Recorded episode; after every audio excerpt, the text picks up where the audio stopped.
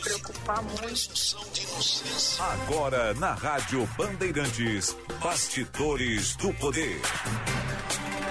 Apresentação: Guilherme Macalossi.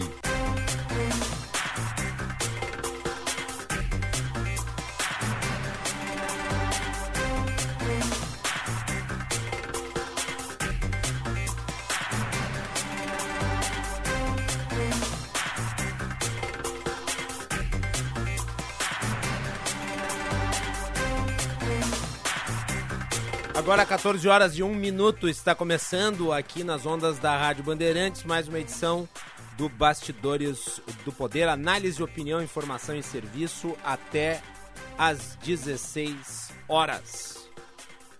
Vamos abrir rapidamente o programa com a informação do momento envolvendo a queda de um helicóptero, treinamento da Brigada Militar. Juan Romero, boa tarde. Os detalhes dessa situação.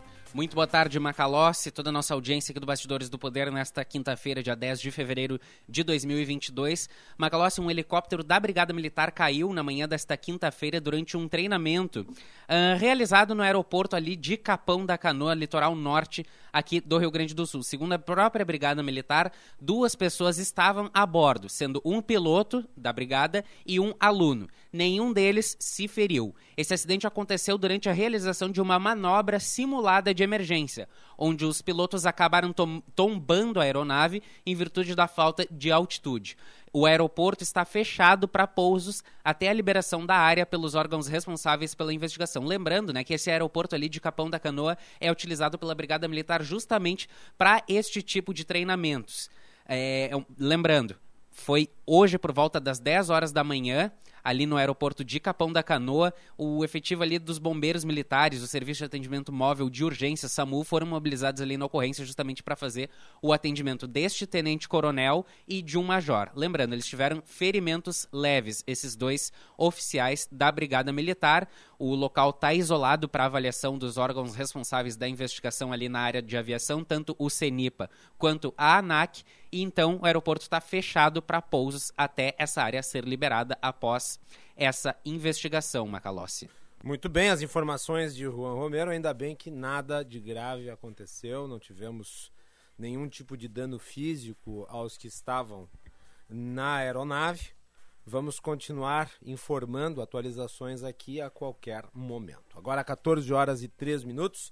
Temperatura em Porto Alegre de 29 graus e 7 décimos. A participação do público pelo WhatsApp 980610949. Repetindo, 980610949. Bastidores do Poder no ar nesse dia 10 de fevereiro de 2022.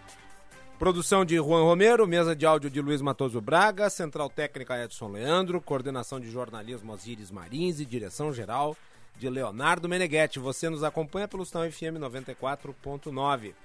Também pelo aplicativo Band Rádios. Faça o download no seu smartphone, acompanhe a nossa programação. E tem o canal no YouTube, Band RS. Se inscreva, clique para receber as notificações. E não deixe de também né, se inscrever através do sininho para ficar ali entre os seus favoritos. Siga a Rádio Bandeirantes também no Instagram, arroba Rádio Bandeirantes Poa. O Bastidores do Poder tem o patrocínio da Escola Superior dos Oficiais da Brigada Militar e do Corpo de Bombeiros Militar, realizando sonhos, construindo o futuro.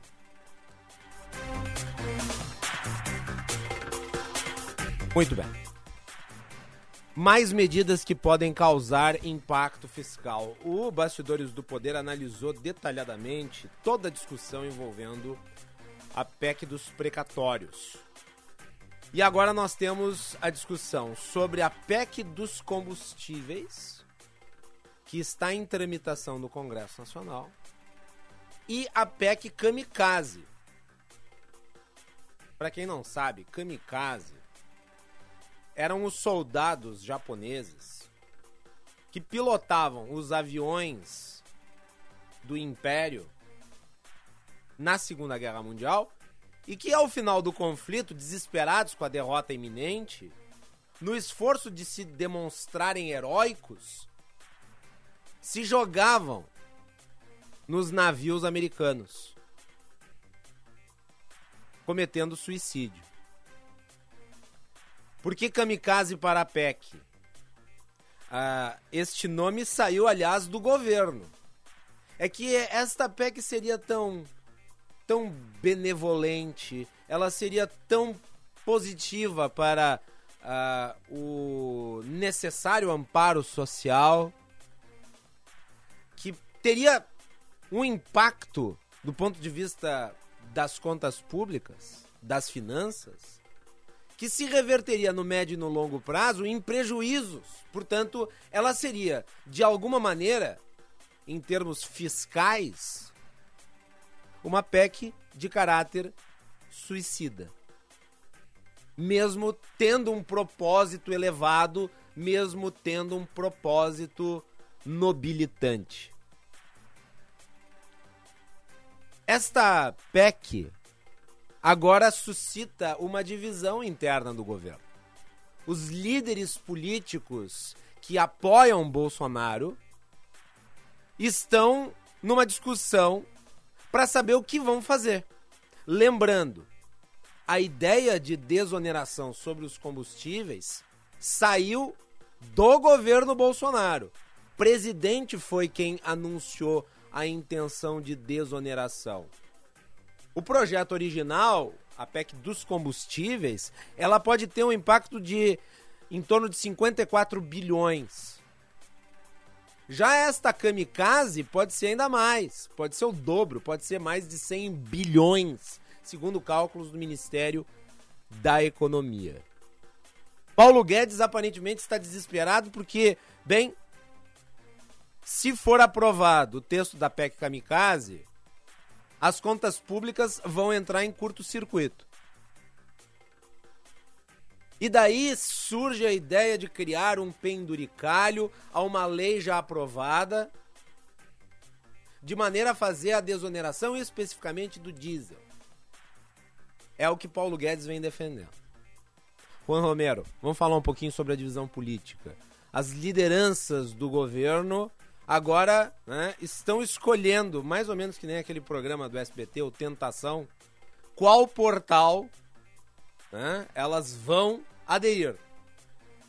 Muita gente embarcou na PEC Kamikaze, incluindo Flávio Bolsonaro. Quanto? Exatamente, Macalossi. Muito boa lembrança sobre o programa Tentação, hein? Mas eu veja você, mas eu apresentava o programa. Eu que sou jovem me lembro, via bem de vez em quando ali o programa, todo mundo em cada um desses portaizinhos.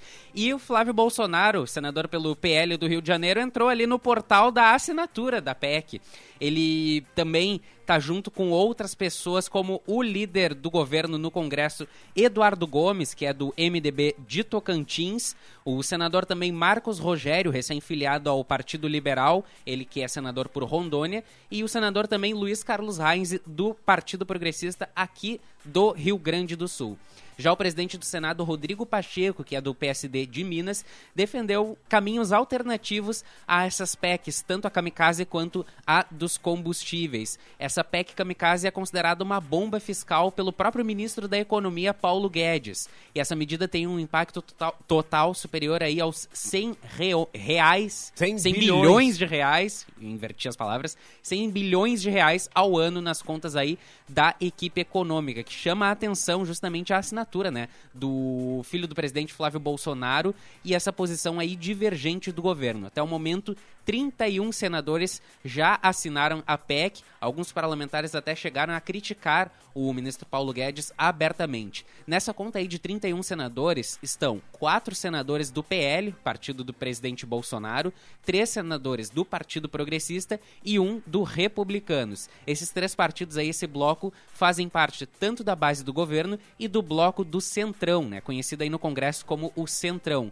que está pendendo aí para todos os lados, dependendo aí da pauta econômica, Macalossi. O líder do governo na Câmara, Ricardo Barros, deputado federal Ricardo Barros, que é do PP do Paraná, afirmou aí que o executivo é contra a PEC Kamikaze, mesmo com essa assinatura do senador Flávio Bolsonaro apoiando a iniciativa. Ele cita que o governo é contra, ainda disse para que as pessoas perguntassem para o ministro Paulo Guedes para Uh, evidenciar né, a posição.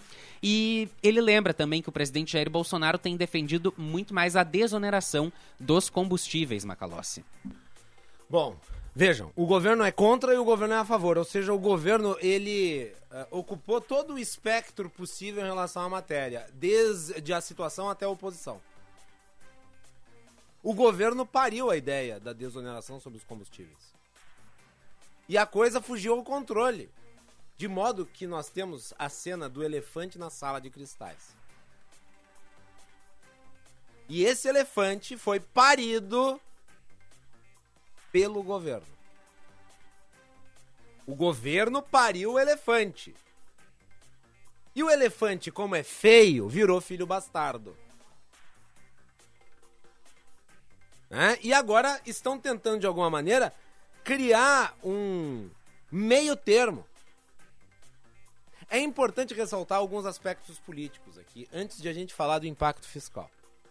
O impacto fiscal vamos deixar para o nosso convidado, que vai entrar na sequência. Aspecto político. Primeiro, está se concedendo um benefício, porque vai valer para 2022 e 2023, se passar, em ano eleitoral. O que é vetado pela legislação. Mas, claro, dará-se um jeitinho. Sempre há meios de se contornar a lei. No Brasil, as leis são criadas para não serem cumpridas. E também, essa PEC, mesmo a original, mesmo a dos combustíveis, ela representa mais um ataque à nossa âncora fiscal. Que já foi descaracterizada pela PEC anterior, a PEC dos precatórios. A PEC dos precatórios, vamos lembrar, ela estabeleceu o tripé do esculacho fiscal. Ela criou um passivo, o passivo dos precatórios, que vai ser pago por outros governantes que não este. Ela liquidou a ideia de é, um teto de gastos balizado por uma inflação consolidada. E por fim, e isso não é menos grave, aquela aquela lei alterada, ela também atacou o regramento da responsabilidade fiscal. O regramento da responsabilidade fiscal, que agora também sofre mais um revés aqui. Porque afinal de contas, nós estamos a falar de uma desoneração que está se estabelecendo sem que se indique a compensação. Os dispositivos da Lei de Responsabilidade Fiscal, eles estabelecem que a desoneração deve ser estabelecida através de um regime de compensação. Então você diminui a tributação de um setor para elevar de outro. No passado recente, o que nós vimos foi, em relação à PEC dos precatórios, a criação de uma despesa contínua sem a indicação de fonte de receita para quitá-la. Então, além do tripé, nós temos mais este elemento a se agregar. E é por isso que já se precifica o impacto disso na seara fiscal. Nós estamos com uma taxa Selic em elevação e o mercado já está projetando juros acima de 12%.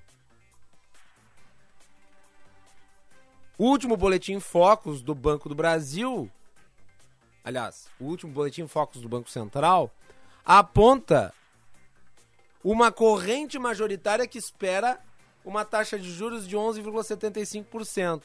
Agora, entretanto, já há quem preveja taxa de juros de 12,5%. Ora, taxa de juros de 12,5% é o quê? É retração econômica. É desaquecimento da economia. Você aumenta o gasto público. Você torna o financiamento do Estado mais caro. E para isso você precisa de medidas monetárias para compensar a falta de medidas fiscais. Ô Juan, antes de a gente falar de consequências, eh, ainda temos a reação do autor da PEC Kamikaze. Porque ele atacou o Paulo Guedes. O que, que ele disse? Exatamente, Macalossi. O autor Carlos Fávaro, senador aí do PSD de Mato Grosso, disse que kamikaze seria a política econômica do governo. Ele falou, kamikaze é essa política econômica do ministro Paulo Guedes que coloca milhares de brasileiros na fila do osso que coloca 17 milhões de brasileiros abaixo da linha da pobreza e que faz o brasileiro pagar R$ reais o litro da gasolina. Ele afirmou que não percebeu críticas do mercado em relação ao texto apresentado, mas sim diretamente da equipe do ministro Paulo Guedes. Segundo ele, a proposta pegaria recursos sem destinação e usaria eles para custear os benefícios como a ampliação do Vale Gás e o subsídio da tarifa de transporte público para idosos. Uh, perguntado também sobre o apoio que a PEC teria no Senado, ele respondeu que vai buscar votos em todos os partidos, mesmo os de oposição ou até os governistas. E segundo o senador, as 32 assinaturas na proposta já mostram que o apoio partidário seria heterodoxo, Macalossi. É. Uh, quanto ao projeto que está sendo desenhado pela equipe econômica, que é a de desonerar apenas o diesel, também tem um componente político importante, porque o diesel é o combustível utilizado pelos caminhoneiros, que são parte da base do governo Bolsonaro.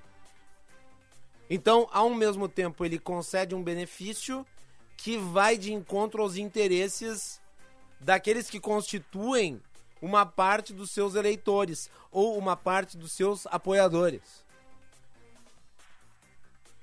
criou-se uma situação em que, vejam vocês, nós temos muitos textos sendo discutidos, todos com impactos fiscais diferentes, e o governo agora tenta consertar o que ele mesmo criou de problema. Essa situação, muito semelhante, aliás, àquela vista recentemente, quando da tentativa de concessão de aumentos para o funcionalismo federal. O presidente estava em viagem para o exterior. Aí ele, ainda no início da discussão da PEC dos precatórios, falou: vamos utilizar uma parte da margem fiscal criada para conceder aumentos aos servidores públicos federais. Ele não tinha falado isso com ninguém, ele não tinha discutido a matéria com ninguém, todo mundo foi pego de surpresa. E de repente nós tínhamos ali uma situação com impacto fiscal relevante e não havia recursos para quitar, nem mesmo com o espaço fiscal criado a partir da PEC dos precatórios e da descaracterização da lei do teto de gastos. Pois bem, agora a mesma coisa. O governo apresenta a ideia de uma PEC dos combustíveis, cria-se a PEC Kamikaze, com a concessão de N benefícios, claro, todos à margem da legislação eleitoral e da legislação fiscal. E na tentativa de se demonstrar razoável, chama-se né, o Paulo Guedes para que ele apresente uma tentativa de concessão de benefício ao mesmo tempo que a mesma concessão de benefício não impacte da forma como vai impactar a PEC Kamikaze. É a lógica em que estamos inseridos, na qual o, o governo cria o problema e tenta remediá-lo. Não há meios de se prosperar em termos de desenvolvimento econômico sob a égide de uma conduta calamitosa como essa que está se verificando aqui, principalmente na discussão desse texto que é o da PEC Kamikaze e que encontra substrato político, encontra apoio nos integrantes da base aliada dentro do Congresso Nacional. Mas não apenas de senadores e parlamentares marginais. Nós estamos a falar do filho do presidente Jair Bolsonaro. Vamos para o intervalo e voltamos na sequência.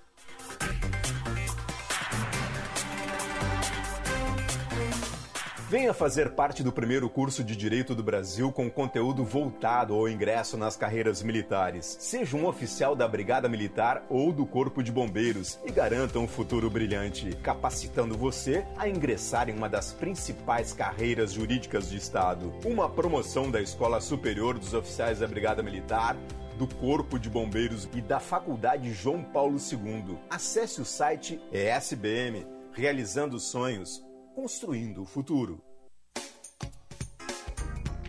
Vem aproveitar o maior estoque Chevrolet à pronta entrega do sul do país, na Esponqueado Jardine. Linha Onix e Tracker 2022 com super avaliação do seu usado. Confira também o nosso Liquida Seminovos. São mais de 400 carros em estoque e descontos de até 10 mil reais. Esponqueado Chevrolet, a revenda que não perde negócio. No trânsito, sua responsabilidade salva vidas. Use o cinto de segurança.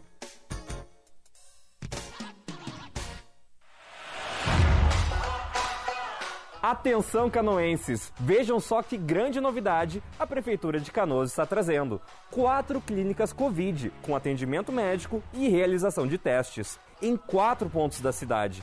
O atendimento ocorrerá todos os dias, inclusive sábados e domingos, das 7 da manhã às 7 da noite. Confira os endereços em canoas.rs.gov.br. É a Prefeitura de Canoas trabalhando para cuidar das pessoas. Existem muitos motivos para você, engenheiro gaúcho, ser sócio do CENGRS. Tem plano de saúde com preços diferenciados, cursos de qualificação, descontos em universidades, apoio para empreender e mais uma série de vantagens. A gente até poderia ficar horas falando, mas se você quer saber de tudo mesmo, passe lá no senge.org.br e associe-se. CENGRS, rumo aos 80 anos.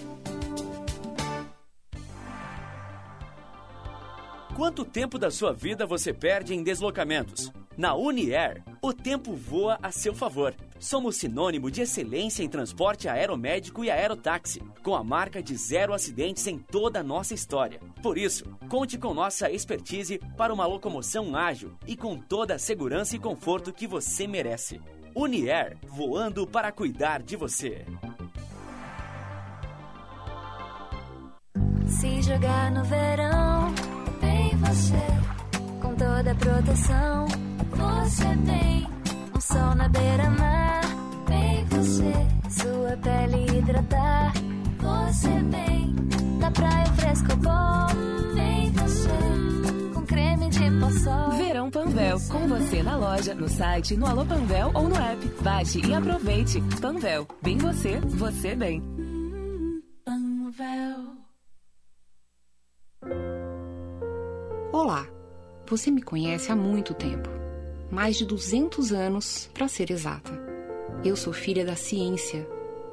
Eu sei, nem todo mundo entende como a ciência funciona.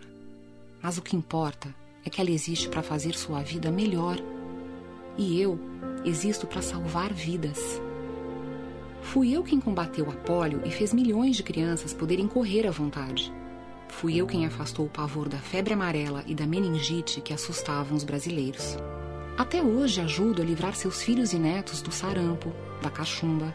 Eu e minha mãe, a ciência, ajudamos a resolver muitos problemas que pareciam sem solução. Agora, temos que estar juntos, mais uma vez. Não dê ouvidos a quem não entende a ciência ou tem memória curta. Conte comigo. Meu nome é Vacina. A vacinação em massa vai vencer a pandemia. Vacina salva. A Justiça Eleitoral Gaúcha está retornando ao atendimento presencial. Para ser atendido, o cidadão deverá obrigatoriamente realizar o agendamento prévio no site do TRRS ou ligando para o número 148. Nos ambientes de atendimento, o eleitor deverá seguir todos os protocolos sanitários, como o uso de máscara e o distanciamento social. Todos os serviços disponibilizados pela Justiça Eleitoral ainda podem ser realizados virtualmente no site do tribunal. Você que é anunciante, sabe que agência de publicidade não é tudo igual.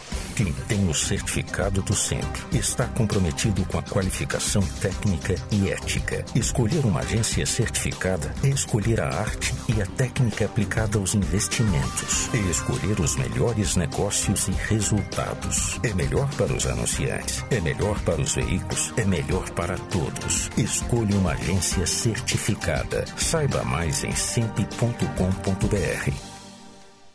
Um, dois, feijão com arroz. Três, quatro, feijão no prato. Cada pequeno gesto solidário de doar alimentos é uma oportunidade de ajudar uma família que a pandemia deixou sem emprego, sem renda e sem ter o que comer. Acesse aberte.org.br e escolha uma instituição parceira para ajudar essas famílias. Solidariedade para quem tem fome é um prato cheio. Uma ação da Aberte. Apoio Rádio Bandeirantes. Alô, mãe? Em 2022, Eu já decidi o que eu vou fazer, mãe. o governo federal, por meio do Ministério da Educação, apresenta Novo Ensino Médio. É real! Agora, ao entrar no ensino médio, a gente vai poder escolher em qual área de conhecimento quer se aprofundar. E até escolher fazer uma formação profissional e tecnológica. E nós, professores, vamos ajudar vocês a construir um projeto de vida e prepará-los para o pleno exercício da cidadania e para o mundo do trabalho. E a qualidade da educação brasileira vai dar um salto. Novo Ensino Médio. Deixe a educação transformar a sua história. Breve. Nas escolas de todo o país. Estudantes, pais, professores e gestores. Saibam mais em gov.br/mec. Ministério da Educação. Governo Federal. Pátria Amada Brasil.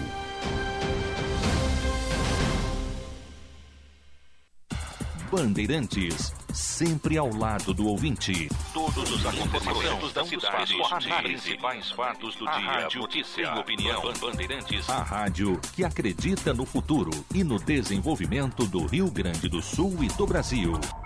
Transmissão via satélite para mais de mil municípios pelo país. A Rádio Bandeirantes conecta o Brasil.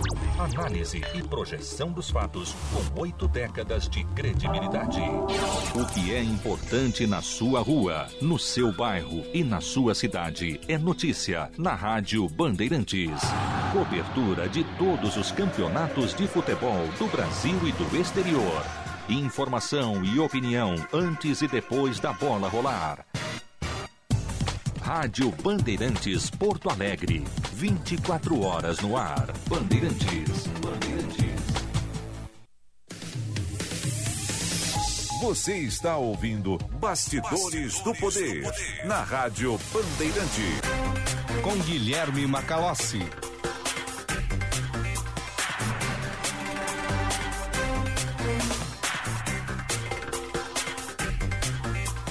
Agora 14 horas 28 minutos, temperatura em Porto Alegre é de 29 graus e 7 décimos, bastidores do Poder no ar e a participação do público pelo WhatsApp 980610949. Repetindo, 980610949. Vamos com as informações do trânsito, vem aí a Letícia Pelim. Serviço Bandeirantes. Repórter Aéreo. Associado Cindy Lojas Porto Alegre, contrate o plano de saúde Poaclin com isenção de carências para consultas. Muito boa tarde, Guilherme Macalossi. Boa tarde, Letícia. do Bastidores do Poder. Está chegando aqui na Rádio Bandeirantes para falar do bloqueio na faixa da esquerda pelo trecho de Canoas, na BR-116. O motorista encontra muita dificuldade por conta das obras de melhorias no asfalto. Causa bloqueio na faixa da esquerda no sentido ao interior, em Canoas, entre a Estação Fátima e a Avenida Boqueirão. Por isso, a alternativa para o motorista é se deslocar pela Getúlio Vargas ou a rodovia do Parque, a 448, agora à tarde. Associado Cindy Lojas Porto Alegre, contrate o plano de saúde Poaclin com isenção de carências para consultas. Macalossi. Muito bem. Muito obrigado, Letícia Perim. Bastidores do Poder com patrocínio da Escola Superior dos Oficiais da Brigada Militar e do Corpo de Bombeiros Militar. Realizando sonhos, construindo o futuro. E corra, restam poucas vagas. Matricule-se já no primeiro curso de Direito com conteúdo jurídico necessário para o ingresso nas principais carreiras militares, em especial os concursos de capitão da Brigada Militar e do Corpo de Bombeiros Militar. Mais informações pelo telefone 51981479242. Repetindo, 51981479242.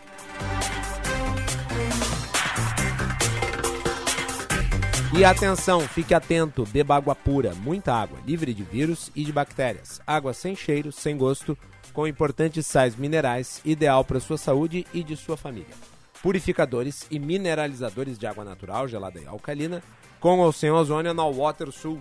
Ligue o WaterSul 3231 4567. 3231 4567. WaterSul, atenção total ao cliente.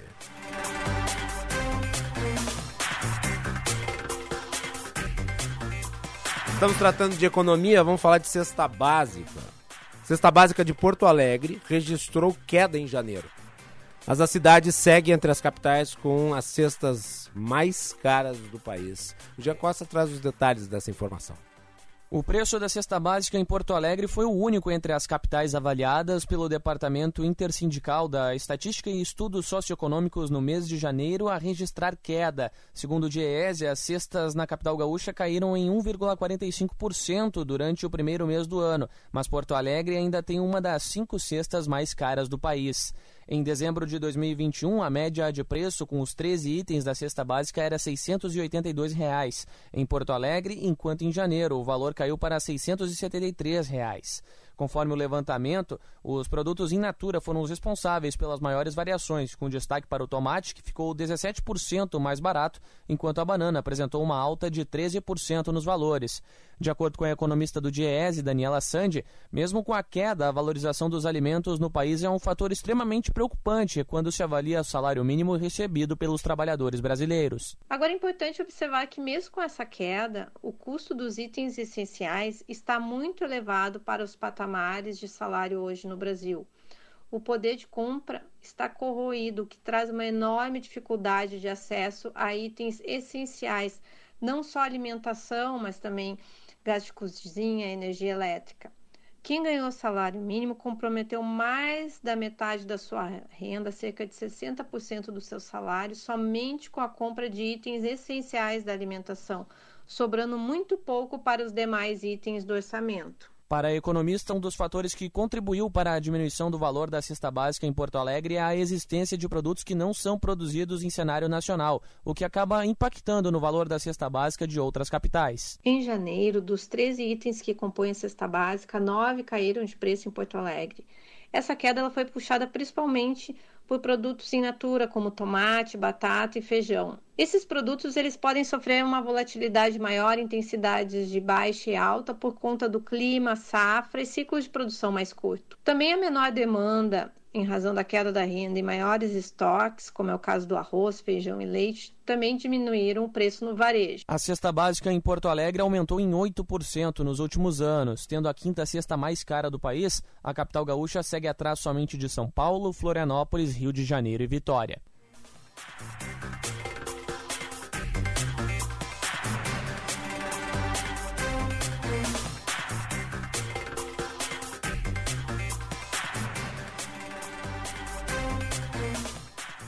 Muito bem. E falando já eh, ainda em economia, Juan, nós temos os números consolidados da inflação. Nos Estados Unidos também há um problema inflacionário. Nos Estados Unidos a inflação está em 7,5% ao ano.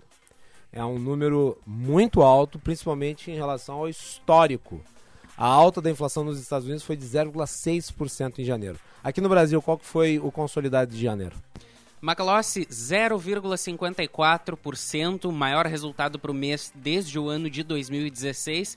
Lembrando que em dezembro a inflação tinha ficado em 0,73%, segundo aí dados do Instituto, Instituto Brasileiro de Geografia e Estatística divulgados aí nesta semana. Os dados do Índice Nacional de Preços do Consumidor Amplo são os divulgados aí, ficou no maior resultado então para o mês de janeiro desde 2016. Uh, alimentação no domicílio influenciou essa alta nos resultados mais do que alimentação fora do domicílio. Os principais destaques também foram as carnes e as frutas. Uh, pelo 11 mês consecutivo também, preços do café moído avançaram. Houve destaque também para cenoura, cebola, batata inglesa e tomate.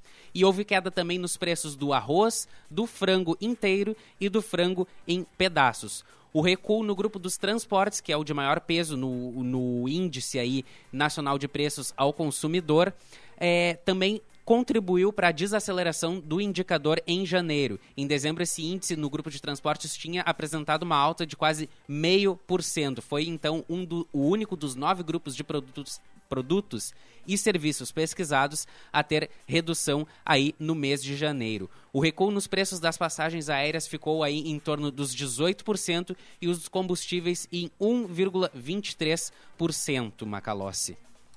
Pois é, né? O governo, como eu disse anteriormente, tenta, uh, através do Banco Central, diminuir né, a inflação usando-se da taxa de juros. A taxa de juros é o instrumento básico usado pela política monetária para tentar retrair o valor que incide sobre os produtos que é o da inflação. É mais ou menos, a grosso modo, fazendo aqui uma comparação com o mundo da medicina, com o Tilenol ou né, os antitérmicos em gerais. Você utiliza o antitérmico para fazer com que a sua temperatura fique controlada, quando ela eventualmente foge ao limite em que você se sente bem. No caso aqui do Brasil, ano passado, a meta inflacionária ela era em torno de 5% no teto. Mas acabou estourando, ficou em mais de 10%, 10,06%. O dobro, portanto. Já há uma expectativa em que em 2022 nós tenhamos novamente o impacto inflacionário acima daquele previsto, estabelecido como teto pelo Banco Central. Nós vamos falar agora sobre todas essas situações fiscais e, claro, o assunto do momento é a chamada PEC Kamikaze, com o economista Marcelo Portugal, que já está na linha conosco. Professor, seja bem-vindo. Boa tarde. Boa tarde, Macalós, para você e para os ouvintes aí da Rádio Bandeirantes. Sempre muito bom ouvi-lo e eu agradeço sempre a sua disponibilidade para falar aqui com o nosso programa. Nós abrimos a edição de hoje tratando da chamada PEC Kamikaze, que agregou muitos apoios dentro do Congresso Nacional e está sendo calculada pela equipe econômica no impacto fiscal que pode chegar a 100 bilhões de reais. Ao mesmo tempo, nós temos esse indicador inflacionário elevado né, e a perspectiva de uma taxa Selic também acima de 12% agora. O Boletim Focus traz aí né, dados que eu acho que são muito preocupantes. É, qual que é a visão que o senhor tem sobre o risco fiscal de uma desoneração desta monta caso ela venha a de fato ser aprovada? Olha, Macalossi, eu acho que é, é essa PEC apelidada de kamikaze né, foi um bom nome, porque ela, ela traz mais problemas do que solução. É, ela não traz solução porque é, a ideia original é fazer o combustível ficar relativamente mais barato. Isso é, efetivamente deve acontecer se, se houver desoneração, né? mas vai ser um tantinho mais barato para todo mundo. Quer dizer, ninguém vai imaginar que a gasolina aqui em Porto Alegre, que está custando perto de seis e pouco, seis e dez, seis e vinte, seis e trinta, vai baixar para quatro reais. Quer dizer, não é isso que a gente está falando, é, é ter um ganho ali de 50 centavos, 60 centavos, na melhor das hipóteses, no litro de combustível. Mas pior ainda, se esse desequilíbrio fiscal gerar mais desvalorização do câmbio, aí a gente acaba perdendo isso que a gente ganhou uhum. com a desoneração. Então eu não vejo eu não vejo isso como uma solução. Além do que é, a, a, inflação elevada que a gente está observando, ela não está só associada aos combustíveis. É verdade que a gasolina é um elemento importante para explicar a inflação, mas não é o único. O preço dos alimentos, quem vai ao supermercado vê isso facilmente, o preço dos alimentos subiu muito nos últimos, vamos dizer, 14, 18 meses. Sim. E o preço da energia elétrica é igual. Né? E isso está se espalhando pelos demais bens da economia. Então não adianta, a, inflação, não adianta a gente combater a inflação segurando um preço. A inflação é um processo de aumento generalizado de preços. Então não adianta segurar um preço que sobe o outro. A gente fica imaginando que, que tem uma solução mágica, mas não tem. A solução efetiva para o problema inflacionário é essa que a gente está adotando, é um pouco subir a taxa de juros e, ao contrário do que a PEC Kamikaze propõe, é melhorar as contas públicas do governo ao invés de piorar. Ah, o senhor menciona muito bem aí o efeito sobre o dólar, né, que é o balizador principal no valor dos combustíveis. A desoneração daqui a pouco pode ser anulada eh, exatamente pela elevação do valor do dólar, que tangencia o preço dos combustíveis no mercado externo e o resultado disso vai ser nenhum benefício para a população e um rombo fiscal para o governo. né? É, o rombo fiscal é para o governo num primeiro momento, mas depois é de todos nós, né? Porque o, de, de alguma forma o governo vai ter que arrecadar é, impostos ou gerar mais inflação a partir da emissão monetária lá na frente para pagar por, eh, pelo déficit que ele está tendo agora, né? Então é, é, é, é muita miopia, né? É, é muita falta de olhar no médio e longo prazo você propor uma medida desse tipo, né? É, é- é- a explicação clara é a eleição, né? É as pessoas querendo é, melhorar, é, vamos dizer assim, tentar melhorar a situação ou ter uma, uma vitória, vamos chamar assim, no curto prazo, né? baixando aí 10, 15, 30 centavos no preço da gasolina, mas há um custo que é muito maior para a população como um todo. Vamos lembrar que a última vez que o preço da gasolina eh, e do óleo diesel foi manipulado pelo governo, que foi ali durante eh, o- o- a administração da presidente Dilma, o resultado foi catastrófico para a empresa. Né? Eh, então, a gente não quer quebrar a Petrobras de novo, isso não faz o menor sentido. Doutor Marcelo Portugal, deixa eu aproveitar e lhe perguntar em relação à fonte dos recursos. O autor da PEC Kamikaze, que é o senador Carlos Fávaro, do PSD, eh, ele diz que os recursos utilizados para financiar a PEC Kamikaze sairiam eh, de, de, de, de, de, de valores que são arrecadados pela própria Petrobras. É, não, não- isso não faz sentido. Né? O que ele, na verdade, vai fazer é, é diminuir é, o, a receita da Petrobras e, portanto, diminuir o investimento em prospecção de óleo diesel né, e óleo combustível e petróleo. Toda empresa tem que gerar caixa para poder investir. Quer dizer, se eh, o está faltando, se o preço do petróleo né, e se o preço dos combustíveis está alto, a solução é investir para procurar mais, é, é, ma- prospectar mais petróleo, produzir mais petróleo, né, ao invés de produzir menos.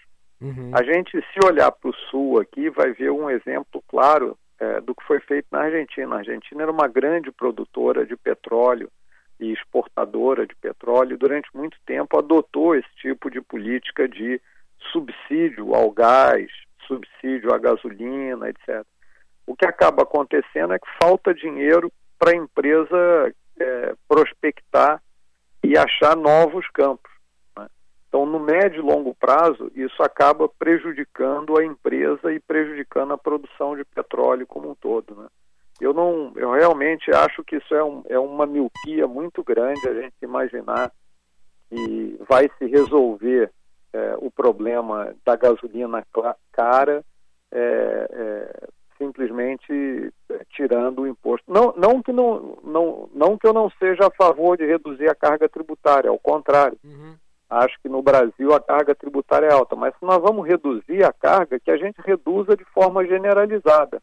e não num setor só. Então vamos diminuir em 1% o IPI de todos os produtos ou o ICMS de todos os produtos. Vamos adotar uma medida mais é, horizontal de redução de carga tributária. Né? É, o, o, o senador ele argumenta que a Petrobras teve um lucro muito superior que a média das outras petroleiras. Esse lucro estaria em 38%, enquanto a média das outras petroleiras seria de 6%. Que isso sairia dos dividendos distribuídos pela Petrobras, mas daí para o acionista principal, que é o governo brasileiro. É. Mas uh, no, No caso isso ataca a fonte de financiamento da própria empresa. Né? Isso. Quem vai perder, é, obviamente, é o governo, que é o principal acionista, e quem vai perder é a empresa que não vai gerar caixa para poder fazer novos investimentos. É, Eu acho que todo mundo tem que se dar conta que a gente viu esse filme num passado muito recente, né? muito, muito recente. Muito do problema que ocorreu na Petrobras não foi só associado a, ao problema de, de, de, de roubalheira, né? de, de, de desvios. Isso é, piorou a situação, mas muito foi má gestão na, na, nos preços mesmo. A gente, durante muito tempo ali, durante seis anos ali ao longo do período da presidente Dilma, a Petrobras perdia todo mês dinheiro. Ela tinha que importar combustível, ela tinha que importar gasolina a um determinado valor e vender no mercado interno num valor mais baixo do que ela importava. É, Não funciona, né? No médio e longo prazo não funciona. Ah, o senhor acredita que o governo está encontrando dificuldades de controlar o processo inflacionário, já que estamos falando de risco fiscal? Ah, eu acho que está, né? Quer dizer, é, tem um pedaço da história que não é culpa do governo brasileiro, né? Claro. Hoje, hoje Ah, Acabei saiu de a- mencionar aqui o indicador inflacionário americano, que está muito Isso. elevado também, né? Saiu hoje o dado do mês passado, né, o dado de janeiro, e a inflação nos Estados Unidos chegou a 7,5%. É a maior taxa de inflação, ou seja, os últimos 12 meses, né, é, até janeiro, a inflação subiu 7, aqui nós estamos em 10 e um pouquinho, né, o, o 10 e- 10,4 é, saiu lá e está em 7,5. É a maior desde 1982. É, então, existe, obviamente, um problema, uma, um surto inflacionário no mundo inteiro que está associado às políticas de quarentena que a gente adotou, está associado a, a- aos estímulos monetários e fiscais que o mundo inteiro deu, etc. No fundo, a, a- nossa forma de lidar com a quarentena, com a, com pandemia, gerou é, boa parte desse processo inflacionário no mundo inteiro. Mas nós temos os nossos problemas específicos. né? Além do, do, vamos dizer, dessa onda mundial inflacionária, aqui nós tivemos um problema de energia elétrica grande, gerado pela seca, nós tivemos um problema de, um- de um, de um dólar que sobe muito por conta do risco fiscal. né? Então nós agravamos esse problema. Eu acho que o- a solução passa por fazer o feijão com arroz. O que é o feijão com arroz? O Banco Central vai subir a taxa de juros e o Tesouro Nacional tinha que começar a, a, a começar não, manter o que ele vem fazendo nos últimos 12 meses, que é reduzir o tamanho do déficit público. O ano passado nós conseguimos né, eh, terminar o ano com um pequeno superávit primário, coisa que não acontecia desde 2014 temos que continuar, né? O ideal é que a gente continuasse perseverando nesse, nesse, nesse caminho. Professor Marcelo Portugal, economista, ah, uma última pergunta. Ah, o senhor acredita numa taxa de juros superior a 12,5%, como alguns integrantes do mercado já começam a aventar?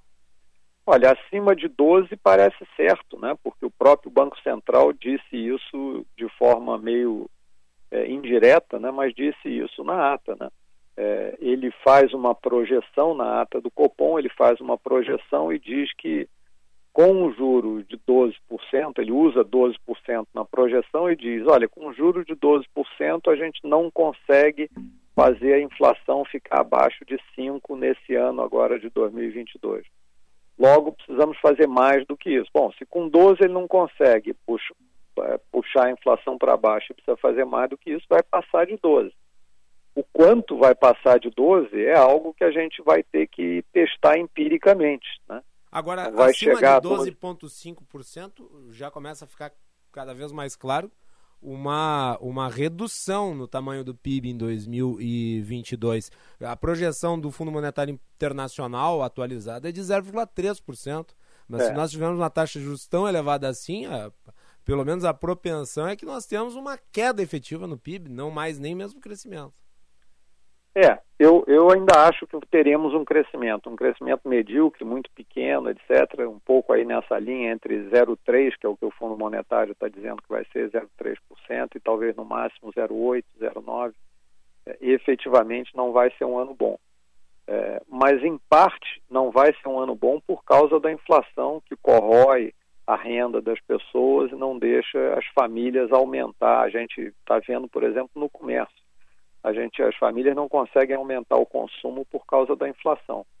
Então, o, o, a primeira coisa que a gente tem que fazer para o país voltar a crescer de forma saudável é conseguir domar, controlar eh, a inflação. É preciso ter claro que o Brasil é um país de inflação tradicionalmente alta. Sim. Se a gente não controla, se a gente deixa solto, eh, ela volta e volta como voltou lá nos tempos da presidente Dilma. Volto a dizer, né? A gente teve essa, tivemos naquela época de botar a Selic a 14,25 para conseguir puxar de novo a inflação dos 10, 10 e pouquinho E tem o no- aspecto da, do gasto público fazer com que o financiamento do Estado se torne mais caro. E daí você precisa de uma taxa de juros elevada mesmo. É.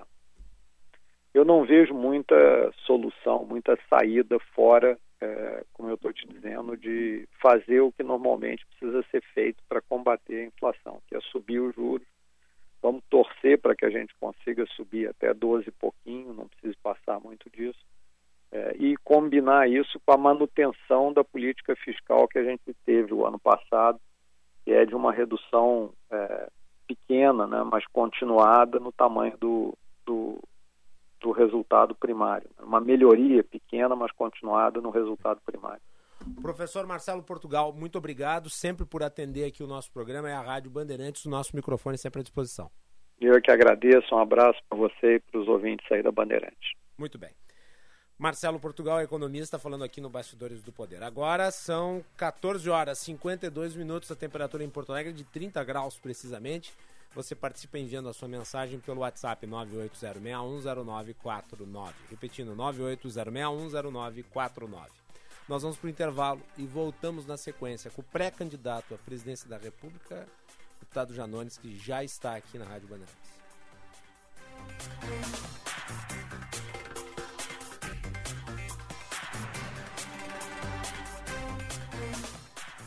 Tabacaria Paromas, 20 anos de tradição, atendimento personalizado. Dê mais paromas ao seu estilo. A sua tabacaria em Porto Alegre, Avenida Farrapos 286. Teleentrega Whats 995586540. A Feira Brasileira do Varejo vai ser presencial, gratuita e continuará promovendo uma atmosfera de inovação, tecnologia e networking. Garanta já o estande da sua empresa acessando feirabrasileiradovarejo.com.br. FBV 2022, de 24 a 26 de maio, na Fiergues. Afinal, você sabe o que a Fé Comércio faz pela sua empresa? Com quase 100 sindicatos empresariais filiados em todo o estado, você e sua empresa têm muitos benefícios em representatividade e serviços que impulsionam os negócios. Oferecemos as melhores vantagens em seguros de vida, gestão inteligente de vale transporte e cartões alimentação e refeição, além de soluções para exportação e certificação digital. Saiba mais em fecomércio-rs.org.br ou no sindicato da sua região. Audi Q5, mais que um SUV, ele é pura robustez e desempenho. Para quem aprecia conforto e segurança, o design vai te surpreender. Temos o Q5 à pronta entrega nas lojas Audi Top Car em Porto Alegre e Caxias do Sul. Agende seu test drive pelo fone Whats 51992875467. No Insta, arroba topcar.audi. Welcome to the top. Juntos, salvamos vidas. Hoje em dia, a gente tem que ser tudo e muito mais. Lá em casa, eu sou pai, mãe, trabalho, cozinho, malho e assisto as séries. Para fazer tudo isso, só com a internet da Claro, que é com fibra, ultra velocidade e muito mais. Então aproveite, assine 250 mega e leve 350 mega com um ano de assinatura Discovery Plus inclusa por apenas R$ 99,99 por mês. Acesse claro.com.br ou ligue 0800 720 1234. Claro, você merece o novo. Consulte condições de aquisição. O restaurante Vivenda Portuguesa informa a todos os seus amigos e clientes seu horário especial de verão. De segunda a sábado, você aproveita as maravilhas da cozinha portuguesa no jantar, das 19h15 às 22h30. Nas sextas, sábados, domingos e feriados, das 11h30 às 16 Atendimento com reserva antecipada no WhatsApp 3136-5550. Vivenda Portuguesa. Uma casa portuguesa com certeza. Rua Visconde do Rio Branco, 721, Bairro Floresta.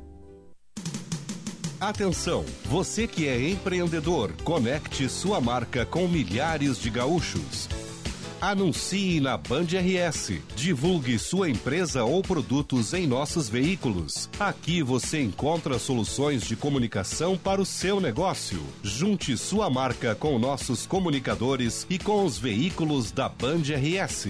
Para saber mais, ligue 51 21 0104 14 ou envie um e-mail para comercialrs@band.com.br. Bandeirantes, fechada com você, fechada com a verdade.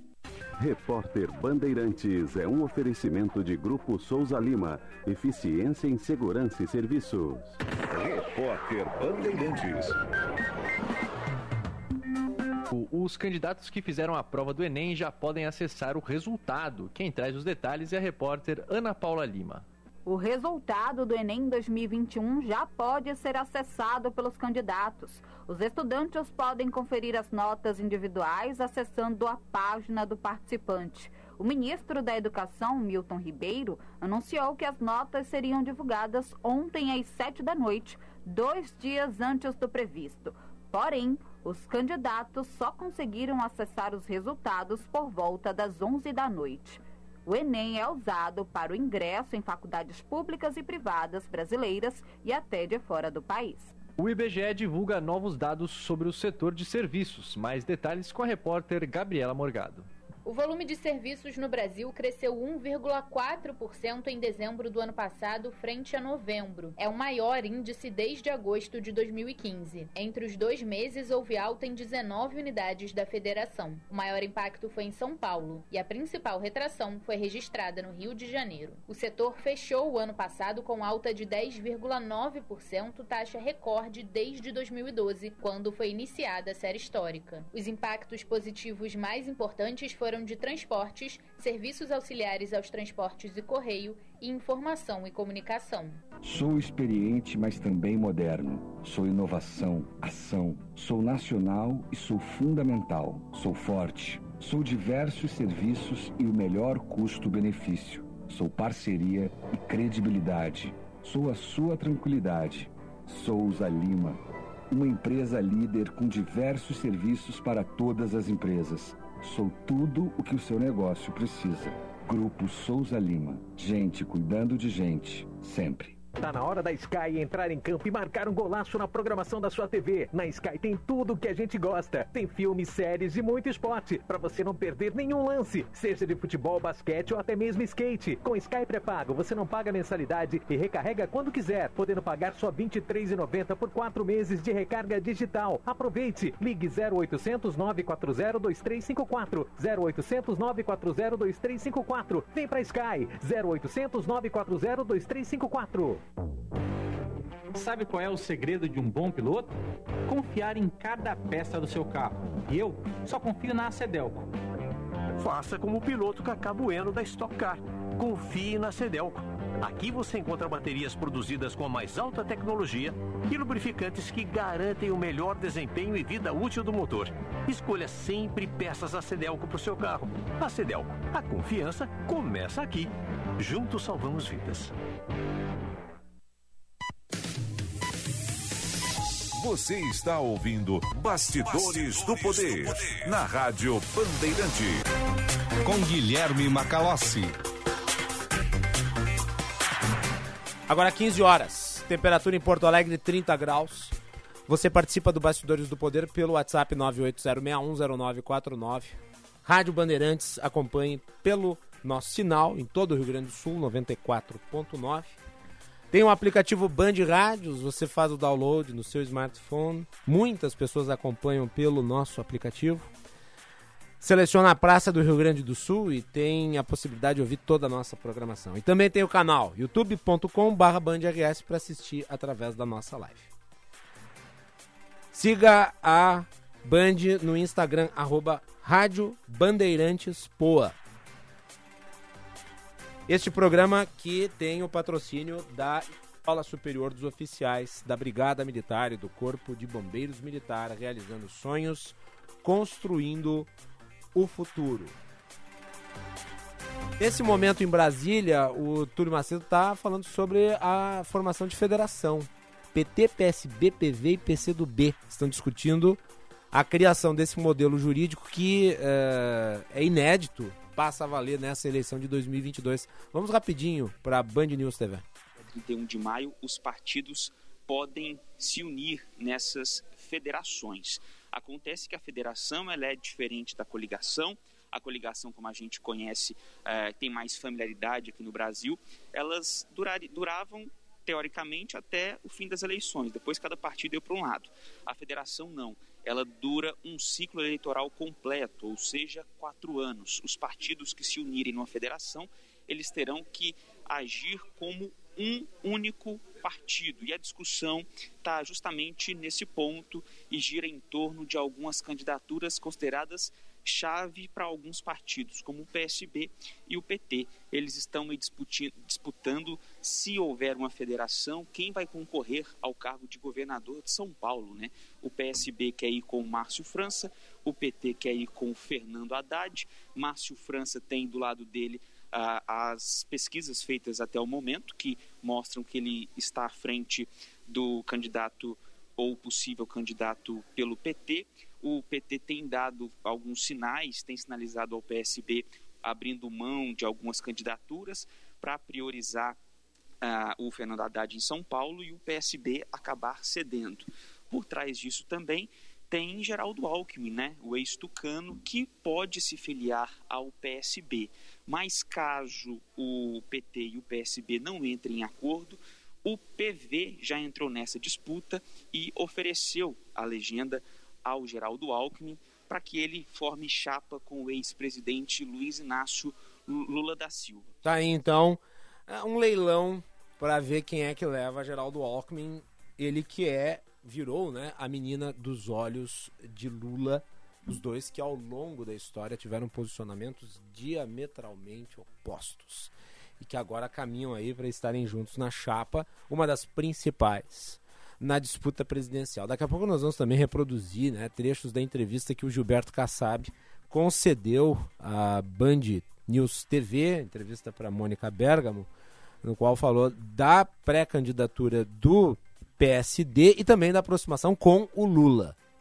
Antes disso, entretanto, nós temos uma entrevista o partido Avante oficializou no último dia 29 a pré-candidatura do deputado federal André Janones, de Minas Gerais, à presidência da República. É mais um dos uh, postulantes a candidato viável da terceira via. E o André Janones, uh, ele já desponta nas pesquisas de opinião com um percentual bastante considerável, sendo ele um deputado não tem a exposição que talvez um ex-presidente, um presidente ou um governador de estado tem, caso, por exemplo, do João Dória, mas em relação, por exemplo, a João Dória, o André Janones já aparece empatado tecnicamente nas últimas pesquisas, os últimos levantamentos.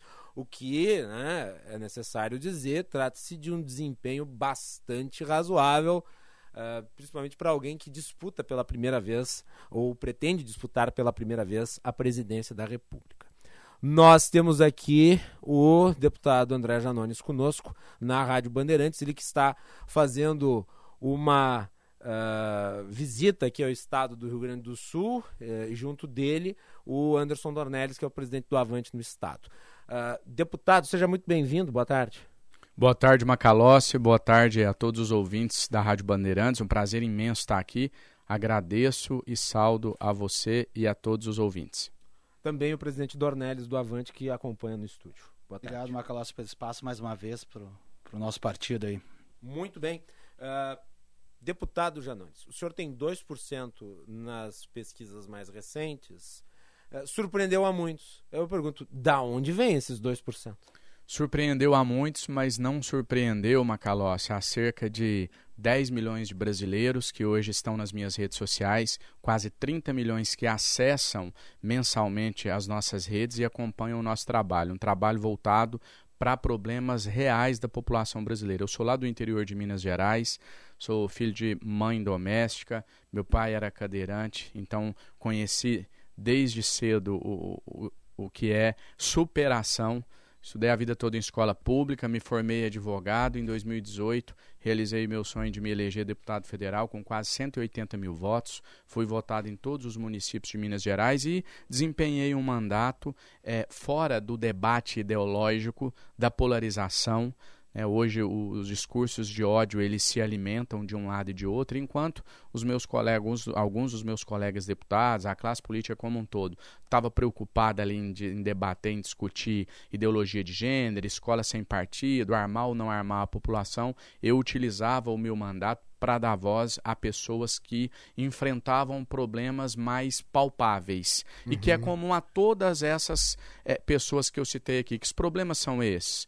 valor do salário mínimo, valor do preço do alimento, auxílio emergencial, né, fim do auxílio emergencial, auxílio Brasil, enfim, questões, como eu disse, que têm muito mais relevância do que os debates ideológicos que, infelizmente, vêm pautando as discussões políticas no nosso país. E foi assim, levando o mandato dessa maneira interativa com o eleitor, que a gente despontou aí na última pesquisa do IPEC, depois do Poder Data, com 2%, e alguns cenários já com 3% das intenções de voto para a presidência da República. E aqui só traçar um paralelo que eu acho importante, é, o governador de São Paulo, João Dória, pontua com dois pontos nas pesquisas, porém com conhecimento de mais de 96%. Então, mais de 90% do país conhece o governador e ele tem 2% das intenções de voto.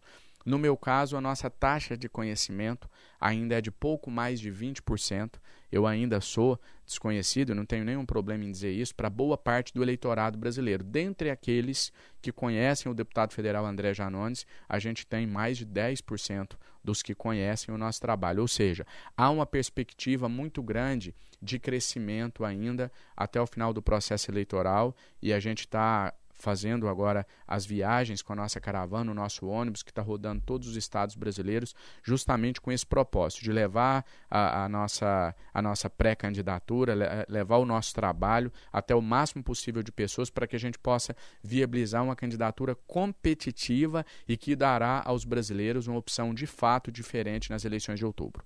Uh, o senhor se diferencia dos demais candidatos que se apresentam como de terceira via em que sentido? Eu não coloco a política feita de forma vertical, de cima para baixo. Eu não estou aqui para trazer soluções prontas para ninguém. Eu estou aqui para ouvir as pessoas, chamar eles e falar assim: vem aqui buscar a solução junto comigo. Eu estou me propondo muito mais a ouvir do que a falar. Eu estou, por exemplo, hoje aqui no Rio Grande do Sul com o objetivo de ouvir diversos setores da sociedade, inclusive no, nos reunimos agora estou vindo de uma, uma reunião com alguns produtores rurais e a gente está se pondo a ouvir todos para que a gente possa construir um plano de governo de forma horizontal, onde as pessoas participem ativamente da construção desse plano de governo. O que eu percebo, Guilherme, que acontece, e talvez esse seja o motivo da classe política estar tá tão deslocada da, da, dos anseios da população brasileira, é que a gente, nós políticos, nós estamos debatendo uma coisa e o povo está esperando outro tipo de debate. Uhum. As pessoas estão esperando é, a solução de problemas que afligem ela no dia a dia e que vai muito além do debate acadêmico, do debate ideológico. Por exemplo, eu como deputado eu tenho uma, uma prática que tem sido até copiada por alguns colegas e tem que ser copiada mesmo, porque boas ideias estão para serem copiadas. Quando eu vou votar um projeto eu tenho uma assessoria de plenário que me passa antecipadamente todas as matérias que eu vou votar. E o que, que eu pedi para eles? Tira do cabeçalho da proposta o autor. Eu não quero saber se quem está propondo essa matéria é o PT, se é o presidente Bolsonaro ou quem quer que seja. Então, ora voto a favor, ora vota, voto contrário, mas sempre o meu voto indo de acordo com aquilo que as pessoas desejam, que as pessoas precisam naquele momento. Porque o povo brasileiro mesmo, o povo está se lixando se quem propôs foi o PT, o MDB, o PSC, enfim. As pessoas querem ter aquele problema resolvido. O que, que atrapalha isso? Essa é, é, essa, essa, esse excesso de discussões ideológicas. Mas, por óbvio, a população espera soluções das lideranças que se apresentam. Claro, um líder político ele tem que ouvir, mas ele também tem que apresentar soluções, apresentar ideias. Uh, dizer a que veio, uh, no Poder 360, o senhor disse que a renda básica será o carro-chefe da sua campanha. O, o, governo já apresentou, o governo Bolsonaro apresentou o, o, Renda Brasil, o Auxílio Brasil, seja lá como se chame, mas de qualquer forma, apresentou um programa que é financiado a partir dos recursos criados da uh, PEC dos precatórios. Uh, não há, ao mesmo tempo, é necessário dizer, e abordamos isso na abertura do programa, falando sobre a questão fiscal, não há fonte de receita para ele. Uh, qual é o desafio de ter um programa de renda permanente, básica, com recursos cada vez mais exíguos. E no caso específico do Brasil, recursos que são inexistentes. Quer dizer, a fonte de receita não está especificada. Para financiar um programa como esse, o senhor apresenta que solução econômica? Antes de falar sobre os recursos exíguos, e eu vou abordá-lo ao final dessa resposta, eu preciso só fazer um adendo aqui quando você cita o Auxílio Brasil. O Auxílio Brasil é uma jogada de marketing. O Auxílio Brasil ele não existe na prática no valor de R$ reais, como tem sido alardeado pelo governo Bolsonaro. O que acontece é, mudou-se o nome do Bolsa Família, e simplesmente rebatizaram o Bolsa Família de Auxílio Brasil. Aí você vai dizer, não, já não está errado porque ah, as pessoas estão recebendo 400 reais, o Bolsa Família era muito menos do que isso. Aí você não está falando de Auxílio Brasil, você está falando de um auxílio transitório que está previsto para ser pago somente até dezembro de 2022. Esse auxílio transitório é o complemento para chegar nos 400 reais. O que, que nós temos de fato consolidado como um, um, um direito das pessoas? Um novo nome, Rebatizaram o Bolsa Família, agora ele chama Auxílio Brasil. Ponto. Esse novo nome é um direito. Foi marketagem, foi, uma, uma, foi, foi, foi. Então, o que está permanente é o Bolsa Família com um novo nome. Isso está consolidado que o Bolsa Família tem um novo nome. Esse complemento para se chegar nos 400 reais é um auxílio transitório o governo nem chama de Auxílio Brasil, mas é, na, na, nas entrevistas, enfim, sempre fala Auxílio Brasil, mas tecnicamente o governo chama de auxílio transitório, e aí vai variar dependendo do, do que a pessoa recebe de Auxílio Brasil ou de Bolsa Família, ali 100, 120, 130 reais, complementa-se para se chegar ao final no valor de 400 reais. De onde nós vamos tirar dinheiro para pagar um programa de renda mínima para o povo brasileiro? Nós vamos, qualquer proposta que você coloque, de onde você vai tirar dinheiro para a educação, para a saúde, para o auxílio, para o que quer que seja, você vai tirar do único lugar que tem dinheiro, dos cofres da União. Né, indiretamente do bolso do povo brasileiro. A questão aqui, a gente não tem que perguntar de onde nós vamos tirar dinheiro. Nós temos que perguntar de onde nós vamos cortar. Porque tudo é uma questão de prioridades.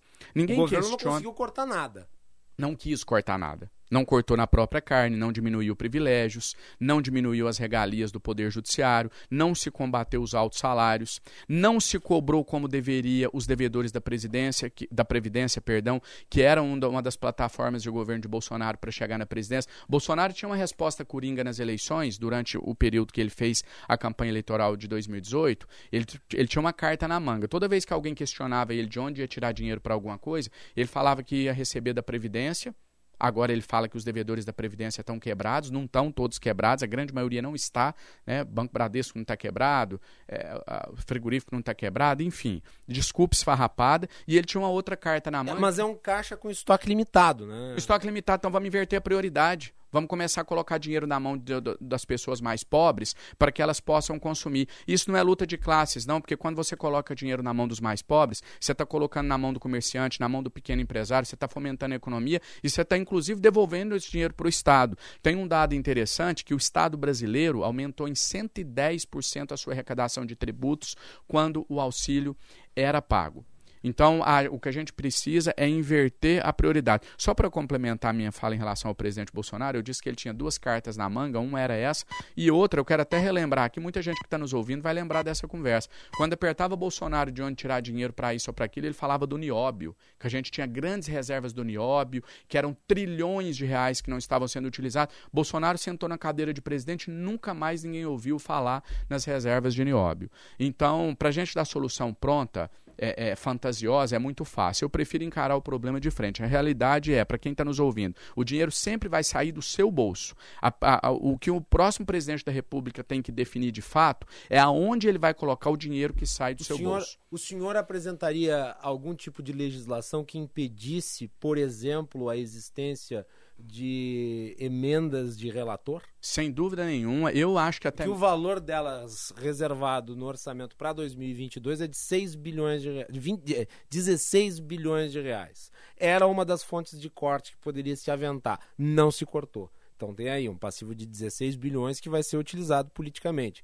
Uh, isso seria aprovável? Como é que seria a recepção dos seus pares dentro do Congresso Nacional? Eu acho que algo que eu aprendi como deputado federal, da minha experiência no Congresso Nacional, é que tudo precisa ser conversado. É, é através do diálogo que se constrói. Hoje você tem uma política baseada no toma lá da cá. Não só as emendas do relator, mas a emenda parlamentar em si, aquela que todo parlamentar tem de 17 milhões de reais reais, onde ele aplica na sua base, na minha concepção, a maneira de distribuição dessas emendas, a maneira como esses recursos são utilizados, também precisam ser, ser revistos. Né? A gente precisa fazer isso de uma maneira mais clara. Hoje o que o deputado faz é ir lá na, no prefeito, que é da base aliada dele, ele coloca a emenda dele lá, por critérios unicamente políticos, não existem critérios técnicos para se determinar onde esses recursos serão colocados. Então, você citou um belo exemplo aqui, até te agradeço, porque você me você está me ajudando a, a, comprovar que de fato a gente tem muito de onde cortar. As emendas de relator é uma dessas, e aí é o que eu disse: através do diálogo, eu acredito que a gente consiga sim. Eu não vou aqui dizer, dar uma de puritano e dizer que eu sou o único dentro da Câmara dos Deputados que quer realmente é, é, viabilizar o pagamento de um auxílio, ou que pretende trabalhar para diminuir a desigualdade social no nosso país. Então, é fazer esse trabalho de construção política, criar pontes né, para que a gente possa, com a união de forças dentro do parlamento também, conseguir. Mas dentro do parlamento, o senhor está lá. Como é que é o clima para negociar com esses agentes? Porque, por exemplo, é, todos falam mal do Centrão, mas todos governam com o Centrão, desde sempre. Inclusive o atual presidente. Uh, e o Lula, que é o favorito, que desponta como líder nas pesquisas, uh, está em francas uh, negociações com Renan Calheiros, dentre outros nomes aí conhecidos do fisiologismo.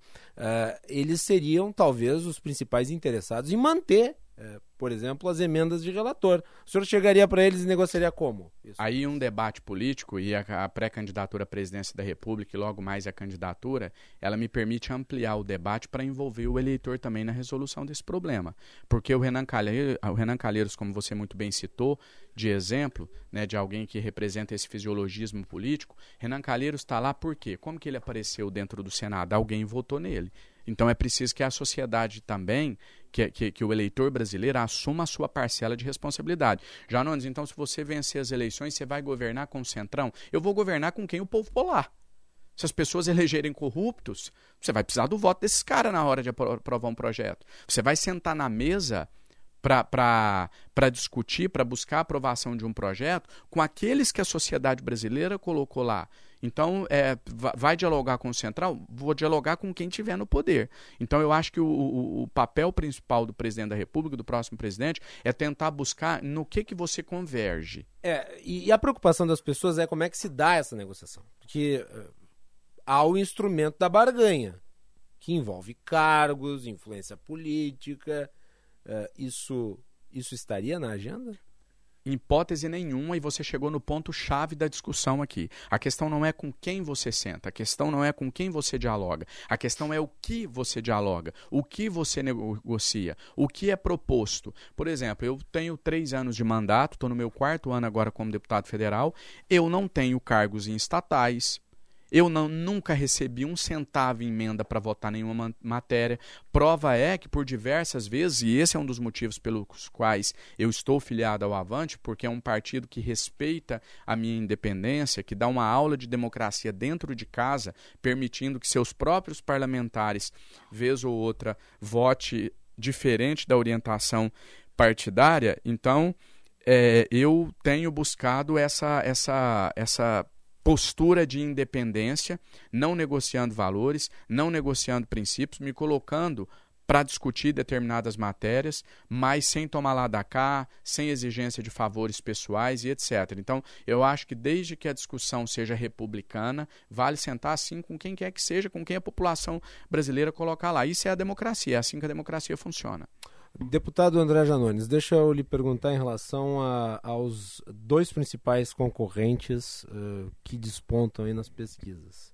Como é que o senhor vê uh, a pretensão de Lula de voltar ao poder e a pretensão de Bolsonaro de se reeleger? Em relação o senhor ao... considera que são os dois uh, antíteses iguais?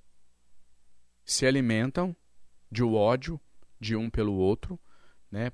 Quando o, o, o ex-presidente Lula tem os seus processos anulados pela, pela, pelo STF, ah, ele volta à cena política e vejo como uma candidatura natural diante do desgoverno do presidente Bolsonaro, diante da condução da pandemia realizada da pior maneira possível, né, anti-vacina, negacionista, enfim, é, um, um, a, ações, no meu modo de vista, criminoso, e assim ele permite que o Lula volte ao centro das atenções na discussão eleitoral, assim como o Lula permitiu que Bolsonaro surgisse diante dos todos os escândalos de corrupção ao qual esteve envolvido diante da sua prisão em 2018. Então eu vejo como dois, é, é, do, do, dois candidatos que se alimentam do ódio para poder está em evidência e polarizar nesse momento o debate político no Brasil. Agora, eu acredito também, Guilherme, que a gente pode ter um cenário no Brasil semelhante ao que aconteceu no meu estado, em Minas Gerais, nas eleições de governador em 2018. Nós tínhamos um candidato ao governo, que hoje é o atual governador Romeu Zema.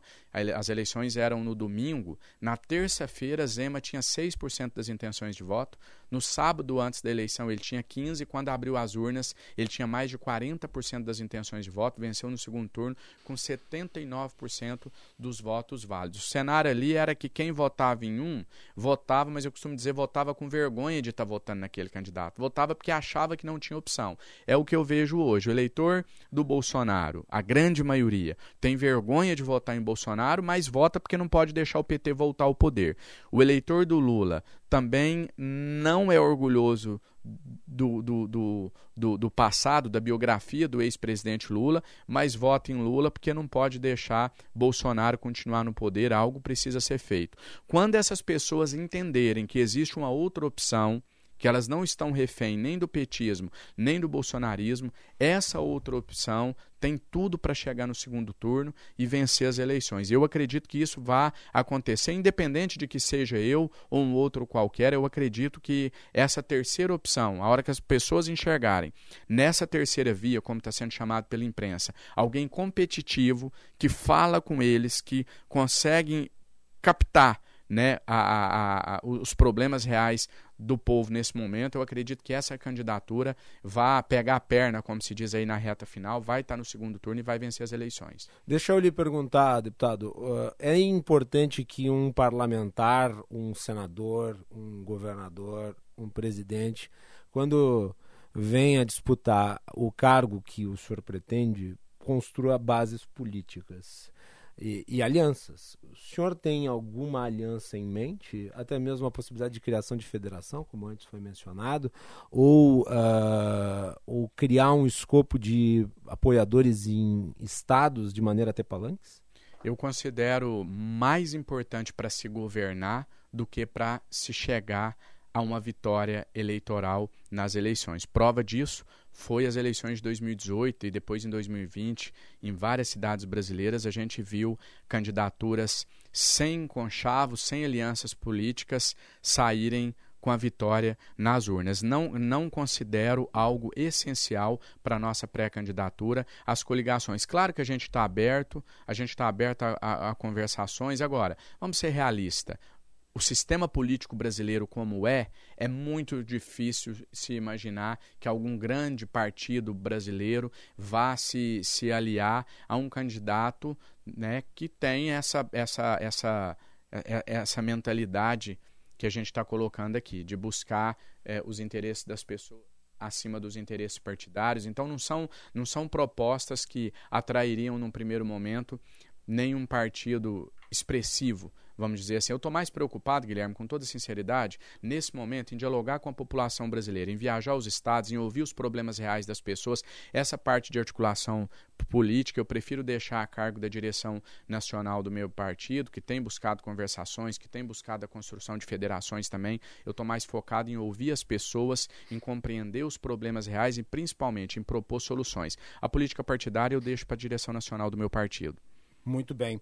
André Janones é deputado pelo Avante, está aqui no Rio Grande do Sul. Vou fazer uma última pergunta uh, em relação daí a esse momento que é de enorme pressão econômica. Nós temos aí uma inflação crescente, né?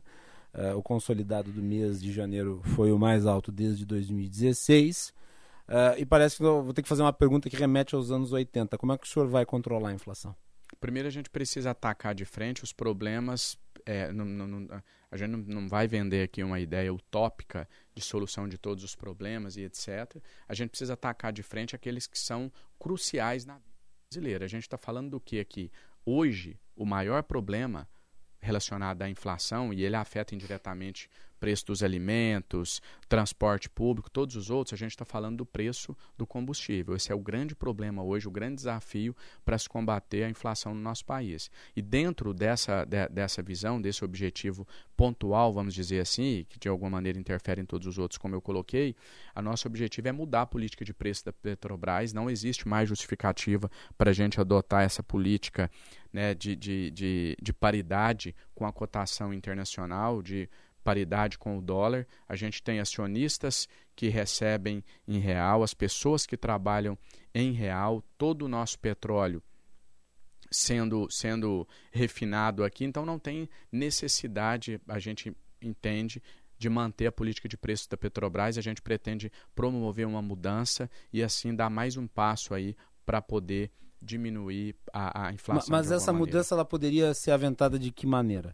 A gente colocando como preço, é, colocando como primeiro mudar a, a, a estrutura em si, colocando como barril um preço razoável. O que, que seria esse preço razoável? É você tirar ali os custos da produção acrescido de uma amortização do capital acrescido de uma amortização do capital e uma taxa de lucro ali que seja razoável. Ninguém está dizendo aqui de não se ter lucro, a gente sabe que é, quem investe quer ter um Esse retorno. discurso não afastaria os investidores? Eu acredito que taxa não. Taxa de, de lucro razoável. Muitos, muitos podem imaginar que, que o razoável o, razo... senhor é diferente do razoável do mercado. É, o razoável é o que não permita que as pessoas tenham que escolher hoje entre cozinhar a comida, ter o gás para cozinhar ou ter a comida na panela, porque hoje é o que acontece. O razoável é você lucrar, mas que esse lucro não venha às custas da, da fome de milhões de brasileiros, como vem acontecendo hoje no nosso país. Esse razoável é um razoável onde a gente considere também, na hora de colocar o preço final do petróleo, o fato de que os lucros e dividendos das empresas, da, da empresa ele não vem tributado. Isso também a gente precisa falar numa linguagem que quem está em casa ouve, senão a gente vai ter sempre aqui falando para meia dúzia de formador de opinião e o povo não, não, não entende o que a gente está falando. O que a gente está falando aqui é que você que está em casa nos ouvindo, você tem que pagar IPTU, você tem que pagar IPVA, todo alimento que você compra tem impostos, mas que os acionistas da Petrobras, quando vão receber os seus lucros, eles não são tributados. Qual a explicação para isso? É lucro, lucro e lucro. O razoável é sempre o ápice do lucro, o máximo que dá. É possível se chegar num consenso. Eu dizia há pouco em um almoço, vou repetir aqui, que é muito fácil ser extremista. É muito fácil pintar o, o, o pobre trabalhador como um, um alguém que não quer trabalhar, como muitos dizem, né? Quando você fala, vou voltar aqui na questão do auxílio, quando você fala em pagar auxílio, parece que as pessoas já pensam, ah, tá querendo dar dinheiro para vagabundo, como se fosse assim, como se ninguém trabalhasse porque não quer. Então é muito fácil ser radical de um lado ou do outro, pintar um lado como vilão, o outro lado como herói. O nosso desafio, o desafio do próximo presidente da República, o desafio de um verdadeiro líder é buscar a convergência, é achar um meio termo, é equacionar essa questão. Olha, a gente entende que os acionistas têm que ter lucro, a gente entende que não pode afugentar os investidores, mas ao mesmo tempo não dá para manter esses investidores às custas da fome de milhões de brasileiros, como vem acontecendo no nosso país. Só para finalizar, vou voltar à resposta quando me foi perguntado de onde tirar dinheiro para pagar o auxílio. Tudo é uma questão de prioridades. Tudo é uma questão de prioridades. Fazer política hoje é isso: é você eleger as prioridades. O que, que vai ser a prioridade do próximo governo? Entregar dinheiro na mão de banqueiro ou matar a fome das pessoas? É isso que tem que ser respondido. Deputado André Janones, muito obrigado pela participação aqui no Bastidores do Poder. Boa sorte na pré-campanha. Eu quem agradeço, muito obrigado e estou sempre à disposição. Presidente Grande abraço. obrigado. Obrigado, espaço mais uma vez e estamos firme na caminhada aqui no Rio Grande. Muito bem, vamos para o intervalo, voltamos na sequência.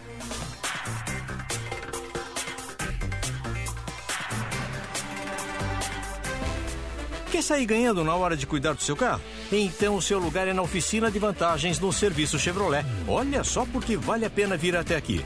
Aqui você tem troca de óleo por apenas três vezes de R$ 59,70. Válido para Onix, Prisma, Cobalt e Spin. Para outros modelos, consulte sua concessionária ou acesse chevrolet.com.br. Busque por ofertas de serviços e agende sua visita na oficina de vantagens do serviço Chevrolet. Juntos salvamos vidas.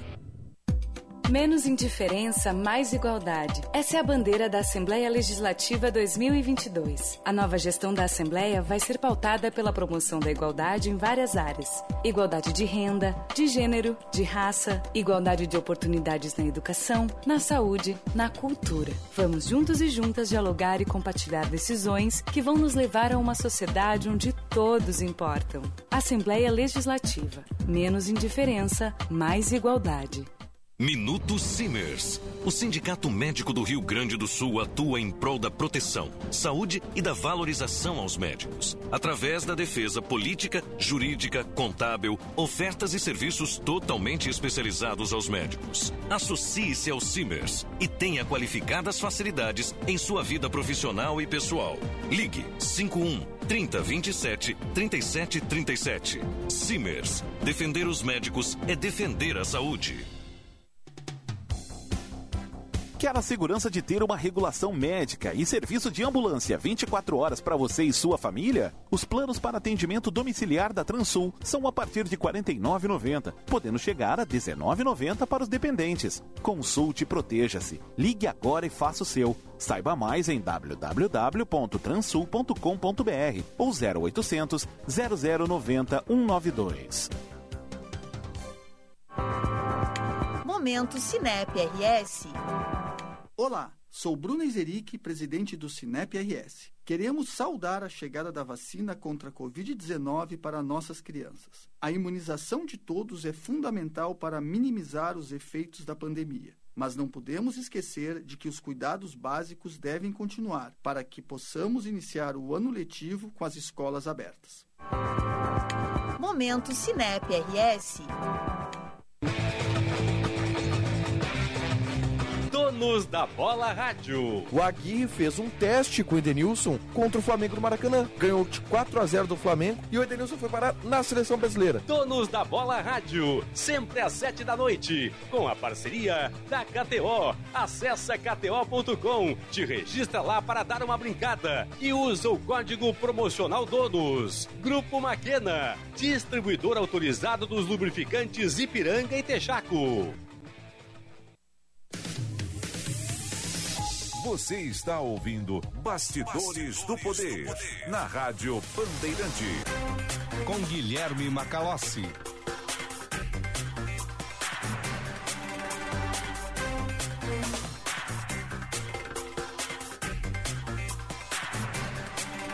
Quinze horas e 34 minutos. Este é o Bastidores do Poder. Ouvimos agora o pré-candidato André Janones. Vamos ouvir o João Dória, ele está falando nesse momento sobre o aumento no salário uh, segurança e saúde em São Paulo.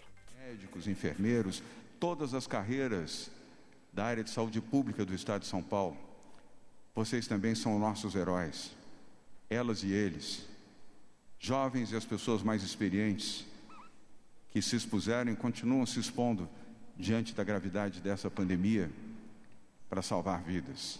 A vocês, o nosso reconhecimento, o valor e a importância daquilo que vocês vêm executando e continuarão a fazer para salvar vidas.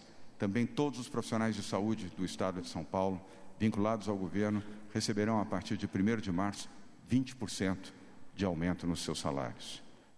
Tá aí então, anúncio feito pelo governador João Dória, né? Vamos acompanhar o andamento aí da movimentação política. Vamos com as informações do trânsito. Vem aí, Karina Chagas. Serviço Bandeirantes. Repórter Aéreo. Todo Jovem na Escola é um programa do governo gaúcho para famílias de baixa renda manterem os jovens estudando. Governo do Rio Grande do Sul, novas façanhas. Muito boa tarde, Guilherme Macalossi, a todos do Bastidores do Poder. Dois acidentes impactam bastante o trânsito agora na região central da capital. Um deles na João Pessoa, sentido centro, no cruzamento com a Bento Gonçalves, envolvendo dois carros, e um segundo acidente também entre dois veículos na Avenida Princesa Isabel, sentido centro, cruzamento com a Bento Gonçalves. Por enquanto, não há informações sobre vítimas, mas há lentidão no trânsito. Devolver o imposto para quem mais precisa é uma nova façanha. Programa devolve ICMS Governo do Rio Grande do Sul, novas façanhas. Muito obrigado, Karina. Uh, vamos, na sequência, aqui falar com o deputado estadual Tiago Simon, do MDB. Boa tarde, deputado. Boa tarde, Macalossi. Uma honra falar contigo e com toda a audiência aí tão qualificada da Band. Ah, deixa eu aproveitar e externar ao seu, ao seu pai parabéns pelo aniversário recente. Eu não estava aqui, mas fica o registro. Muita saúde para ele. Não, com certeza. E o pai está tá completando aí 92 anos aí de, de muita vida, muita política, né? Muita muitas contribuições aí para o nosso país e melhor de tudo, né, com muita saúde, né? Então é, um, é uma honra e um privilégio assim, poder ter o nosso pai e ao mesmo tempo uma liderança que tem um papel histórico aí tão importante aí no resgate da democracia, no combate à corrupção, quanto o senador Pedro Simão. Muito bem. Deputado, deixa eu lhe perguntar sobre uma questão a qual o senhor tem se dedicado, que é a dos pedágios, o modelo de concessão. O senhor está preocupado com os valores que vão ser, vão ser cobrados. Como é que está o acompanhamento dessa situação? Olha, Macalossi, eh, inicialmente cabe pontuar que nós somos, eh, somos totalmente favoráveis às parcerias, às concessões com o setor privado, e temos muita consciência. Aliás, toda a Serra Gaúcha, nós fizemos um seminário muito importante ontem eh, com a SIC Serra e outras instituições, a importância do investimento privado para qualificar a infraestrutura do nosso estado. Tá? É um dos, talvez o principal gargalo que nós temos aqui no Rio Grande do Sul para escoamento da produção e para a competitividade da nossa economia é a questão da, da dependência do modal logístico rodoviário que é um dos maiores do Brasil, 85%, e o custo logístico. Né? Uh, então, nós entendemos a importância de, uma, de, um, de, um, de um programa de concessões não é, que possa efetivamente alavancar o capital privado para investir na qualificação de rodovias uh, e também, na, a, além de tudo que eu disse, né, a questão mais importante que é a proteção das vidas humanas. Nós temos com a precariedade de muitas estradas uh, acabamos tendo realmente muitos acidentes graves e, e, e, muitas perdas, não é, de vidas. Mas o que nós e vários especialistas e, os, e, e grande parte do setor produtivo tem, tem compreendido é que o atual modelo de concessões proposto pelo governo, não é, que teve muito pouco diálogo, ele ele tem uma série de elementos que podem ensejar uma tarifa muito alta e não somente a tarifa, mas outros ingredientes que ao longo dos mais de 30 anos, é uma concessão aí por por uma geração praticamente, 30 anos, né, uma série de, de, de cláusulas eh, contratuais nesse edital eh, que podem acabar eh, eh to, fazendo com que os reajustes anuais se tornem extremamente eh, prejudiciais aos usuários. Tá? Então, uh, o nosso intuito foi justamente através desse seminário, uh, ontem em Bento Gonçalves, na SIC Bento Gonçalves, com várias instituições, fazer um grande debate, trazer especialistas, não é, uhum. para que a sociedade gaúcha possa compreender melhor e, ao mesmo tempo, uh, reabrir um canal de diálogo com o governo, porque a única nós queremos sim estradas melhores, mas com preço justo e não queremos uh, vivenciar um assodamento, não é? O Rio Grande do Sul já fez um modelo errado que acabe depois custando muito caro para nós. O senhor mencionou que na RS 122 o valor das tarifas somado pode representar 36 reais.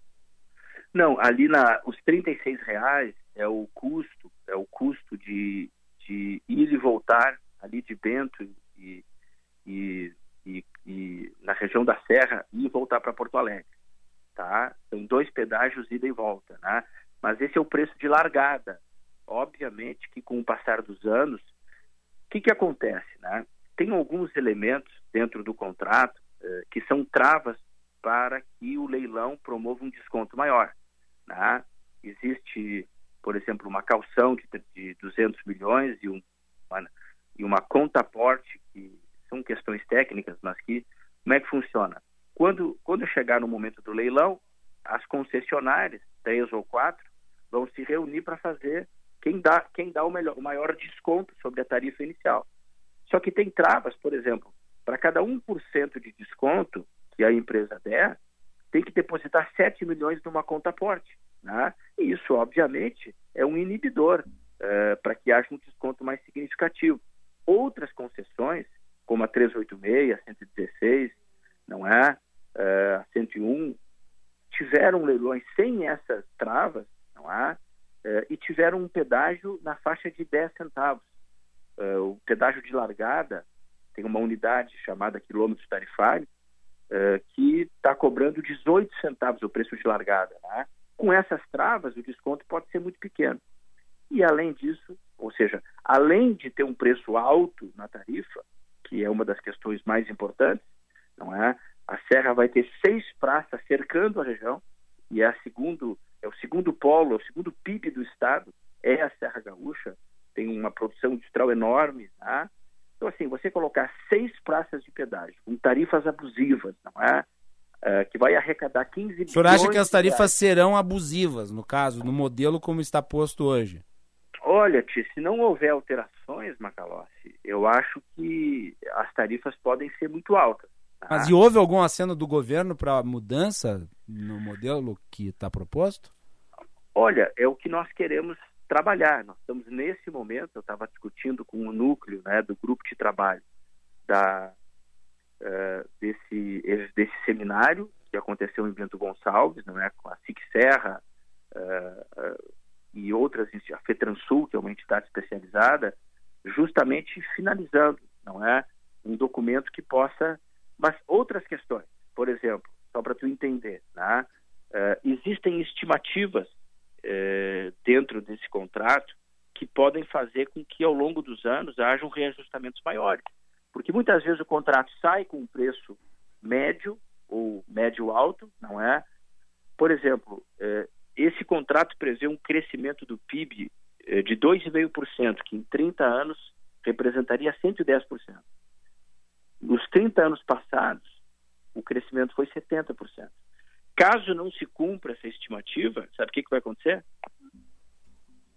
Vamos lá. Vai, vai para a tarifa. Sim. Entende? Outra questão muito importante que está sendo discutida é o free flow, não é? Que é um sistema é um sistema de, de livre passagem sem aquela estrutura de pedágios, né? Enorme é como nós temos alguns, alguns hoje, né, nós temos nos pedágios o pedágio automático, né, é, se você colocar aquele mecanismo, além de tirar o custo operacional, que é gigantesco, grande parte do, do preço da tarifa é esse custo, é, você ainda vai proporcionar um elemento que é o seguinte: o sujeito vai pagar pelo que rodar. Hoje tem uma praça que tu tem que pagar sempre o trecho completo, de 50 quilômetros, R$ reais, por exemplo, ou 10. Se você uh, implantar o free flow, você paga a justiça tarifária, paga somente o que você anda. Principalmente para quem mora nos municípios que tem praça de pedágio, nessas áreas mais urbanas, como é o caso aqui da 118, né? Sim, perfeito. Uh, e a decisão disso vai ficar para quando, deputado? O que está acontecendo, né? Veja bem, o bloco 3 que nós discutimos ontem, ele já foi publicado o edital. O governo atropelou uma série, e além dessas questões que eu estou te trazendo, tem outras importantes. E no nosso entendimento, comprometem um modelo transparente, como a arrecadação online das cancelas, não é ligadas a um site, para que haja uh, um controle mais efetivo por parte da arrecadação. Tá? Uh, o, o, bloco 3 das seis praças da Serra, ele já teve o, o edital publicado. Nesse caso, tá, nós estamos vendo uma alternativa com o governo. Uh, ou se constrói alguma, alguma uh, negociação, ou que se retire o edital, porque o governador tinha dito, Macalossi, tinha garantido que não imporia praça de pedágio a ninguém. Isso seria negociado. Mas se você fosse ontem lá no evento que nós uh, que aconteceu em Bento Gonçalves, uh, você via toda a Serra Gaúcha revoltada com a forma absolutamente sem diálogo, impositiva e com muitas questões em aberto que não estão de fato dirimidas. Tá? A outra questão são os outros dois blocos que não, os editais não foram publicados. Tá? O caso, por exemplo, do bloco do bloco 2, me desculpe, do bloco 1, um, não é? Que tem a 118 e mais seis ou sete rodovias, tem a, tem a 020, a 040. Mas uma questão muito séria que está tendo uma dificuldade muito grande é que as lideranças metropolitanas não aceitam o pedágio da 118. Porque é um pedágio urbano, tá? Sim. E, e se sabe que não se o pedágio dentro de uma, de uma via urbana metropolitana que tem tráfico doméstico, o sujeito acorda, vai trabalhar e volta para casa, não pode ter um pedágio.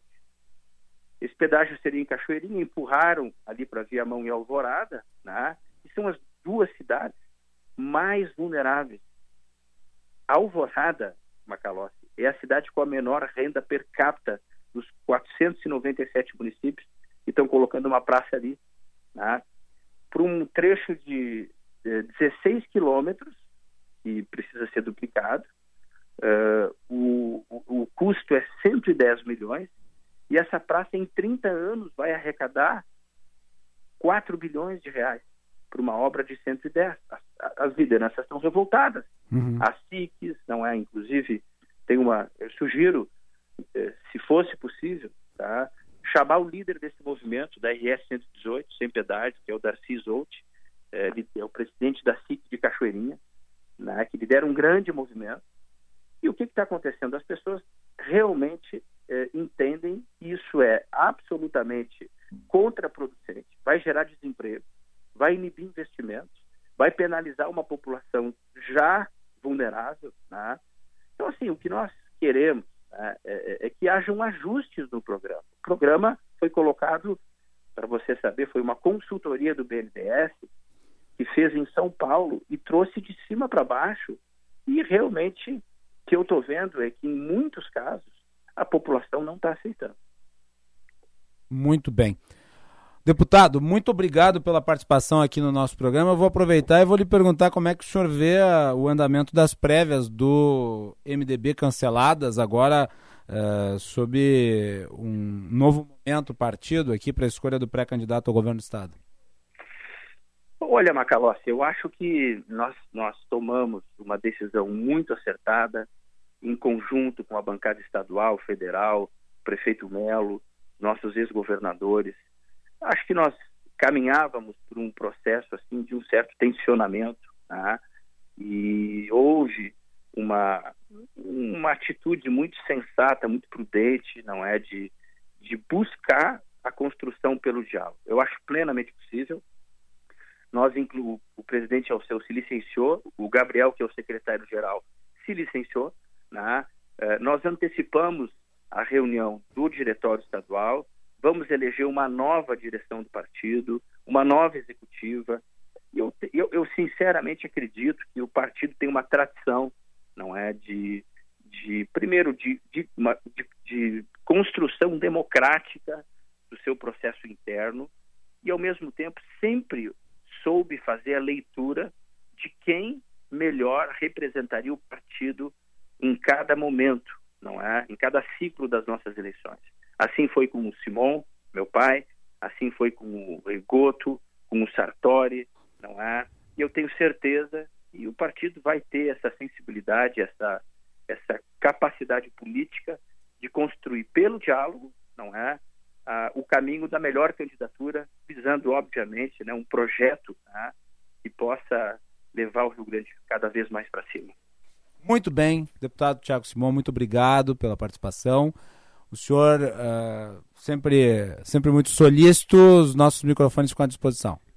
Muito obrigado, Macalossi, parabéns aí pelo jornalismo de alta qualidade, né? é uma honra imensa sempre poder uh, dialogar e participar com a tua audiência. Deus te abençoe e um grande abraço. Muito bem, muito obrigado, deputado Tiago Simon. Até uma próxima. Valeu. Agora, 15 horas e 51 minutos, vamos para o intervalo, voltamos para o encerramento. Você já reparou que a nossa casa virou escritório, sala de aula, academia, restaurante, cinema? Ao mesmo tempo, nunca estivemos tão conectados. Agora vem cá. Se o mundo mudou, por que você continua com a sua velha internet de sempre? Conheça a Blue 3, internet de alta performance via fibra ótica com estabilidade total e 100% da velocidade contratada. Acesse blue3.com.br e surpreenda-se. Blue 3, internet all day. Conta de luz alta nesse verão? Economize já. Só na Espaço Luz você tem energia sustentável, com qualidade e garantia. Na praia, no campo, na sua empresa, aonde você estiver. Pensou em energia solar? Pensou Espaço Luz. Mais energia nesse verão, só com a número 1 um em energia solar no Rio Grande do Sul. Acesse espaçoluzenergia.com.br e saiba mais.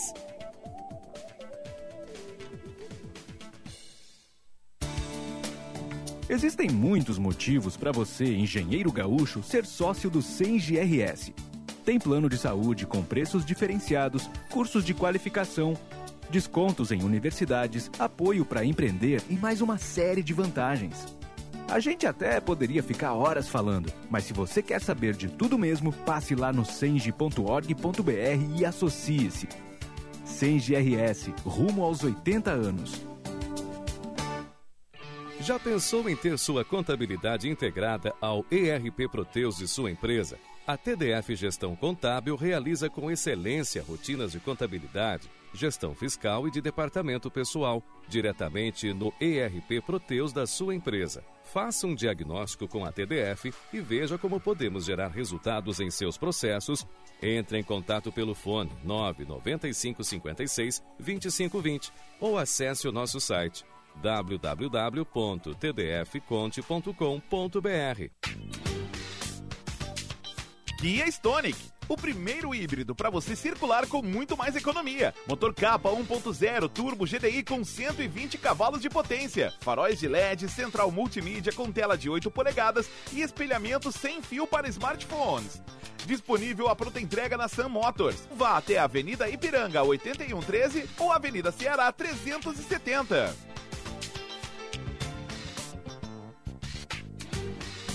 Tempo Real, com Osíris Marins, de segunda a sexta, às seis da tarde, aqui na Rádio Bandeirantes.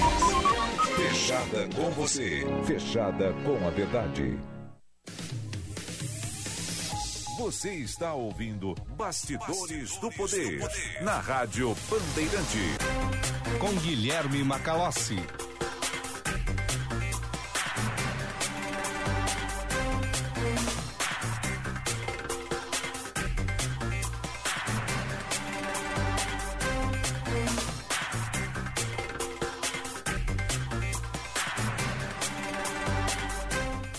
Agora 15 horas e 54 minutos, nós não vamos ter tempo para muita coisa, mas nós temos mensagens do nosso público. O que, que diz a audiência?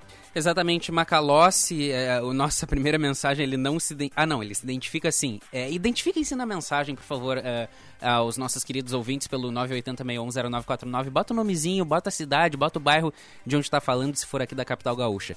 Mensagem do Júnior Lucas Bartz.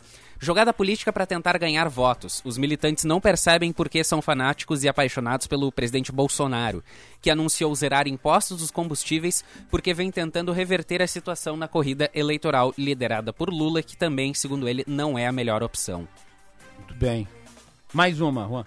Mais uma, Daniel de Alvorada. Boa tarde. Já que o Lula será o próximo presidente conforme as pesquisas, o atual vai fazer vários projetos, já que não estará mais em, mil, em 2023. Daniel de Alvorada. O Daniel está dizendo que o Bolsonaro está criando uma bomba fiscal. Mas é importante ressaltar que uh, o objetivo aqui do presidente é concorrer com Lula em populismo. Ah, ele está fazendo isso também para se viabilizar politicamente, principalmente uh, no norte no nordeste, nos setores mais pobres da população. Daí o porquê de a tal agenda liberal ter sido colocada de lado e o Paulo Guedes, inclusive, estar reclamando. Mas ele continua lá, ele é o tesoureiro uh, dessa nova fase do governo e ele se submeteu muito bem a essa realidade. Ele fez agenda uma flexão ideológica. Vai lá.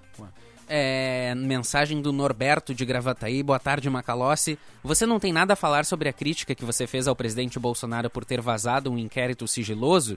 Que a Polícia Federal diz que não era sigiloso, que até na Câmara dos Deputados foi manuseado. Você faz a crítica, mas não sabe ser humilde aí e dizer que errou nas críticas. Norberto errei nas de críticas. Gravataí. Aquilo que o presidente fez foi errado. Ponto. Vamos pesquisar aqui mais uma mensagem que hoje o sistema aqui não está colaborando comigo. Agora sim. Mensagem do Nelson Mater. Nelson Mater, ele não identificou a cidade. Esse João Dória não faz 5% dos votos. Uh, segundo ele, é um demagogo. O PSDB perdeu a oportunidade de eleger um presidente novamente e ele ainda completa. Eduardo Leite tem muito mais condições de fazer frente aos outros que lideram pesquisas. Nelson Mater. Obrigado, Nelson. É, o Dória faz um bom governo em São Paulo. Faz um bom governo em São Paulo. Os indicadores econômicos de São Paulo são excelentes. Os indicadores fiscais de São Paulo são excelentes. É, a entrega de obra. Foi um governador que investiu maciçamente na vacina. Mas ele tem uma ampla rejeição também pelo seu posicionamento político e pessoal. Ele não é uma figura que agregue do ponto de vista da simpatia. E ele se colocou radicalmente contra tanto Lula quanto Bolsonaro. Então é óbvio, é, esses dois nomes, como tem eleitorados que são muito fiéis, tendem a transmitir o seu descontentamento em relação ao Dória na forma de rejeição. É por isso que ele não consegue margem para crescer. E talvez por isso o PSDB tenha hoje uma parte dos seus filiados achando que o, a decisão da, das prévias foi errada. Né? Mas a decisão foi essa. Juan, obrigado. Eu que Até agradeço. Amanhã. Até amanhã. É isso. Vem aí o Atualidades Esportivas na sequência. Fiquem ligados. Bastidores do Poder aqui na Band. Até mais. Você ouviu Bastidores, Bastidores do, Poder, do Poder na Rádio Bandeirantes com Guilherme Macalossi.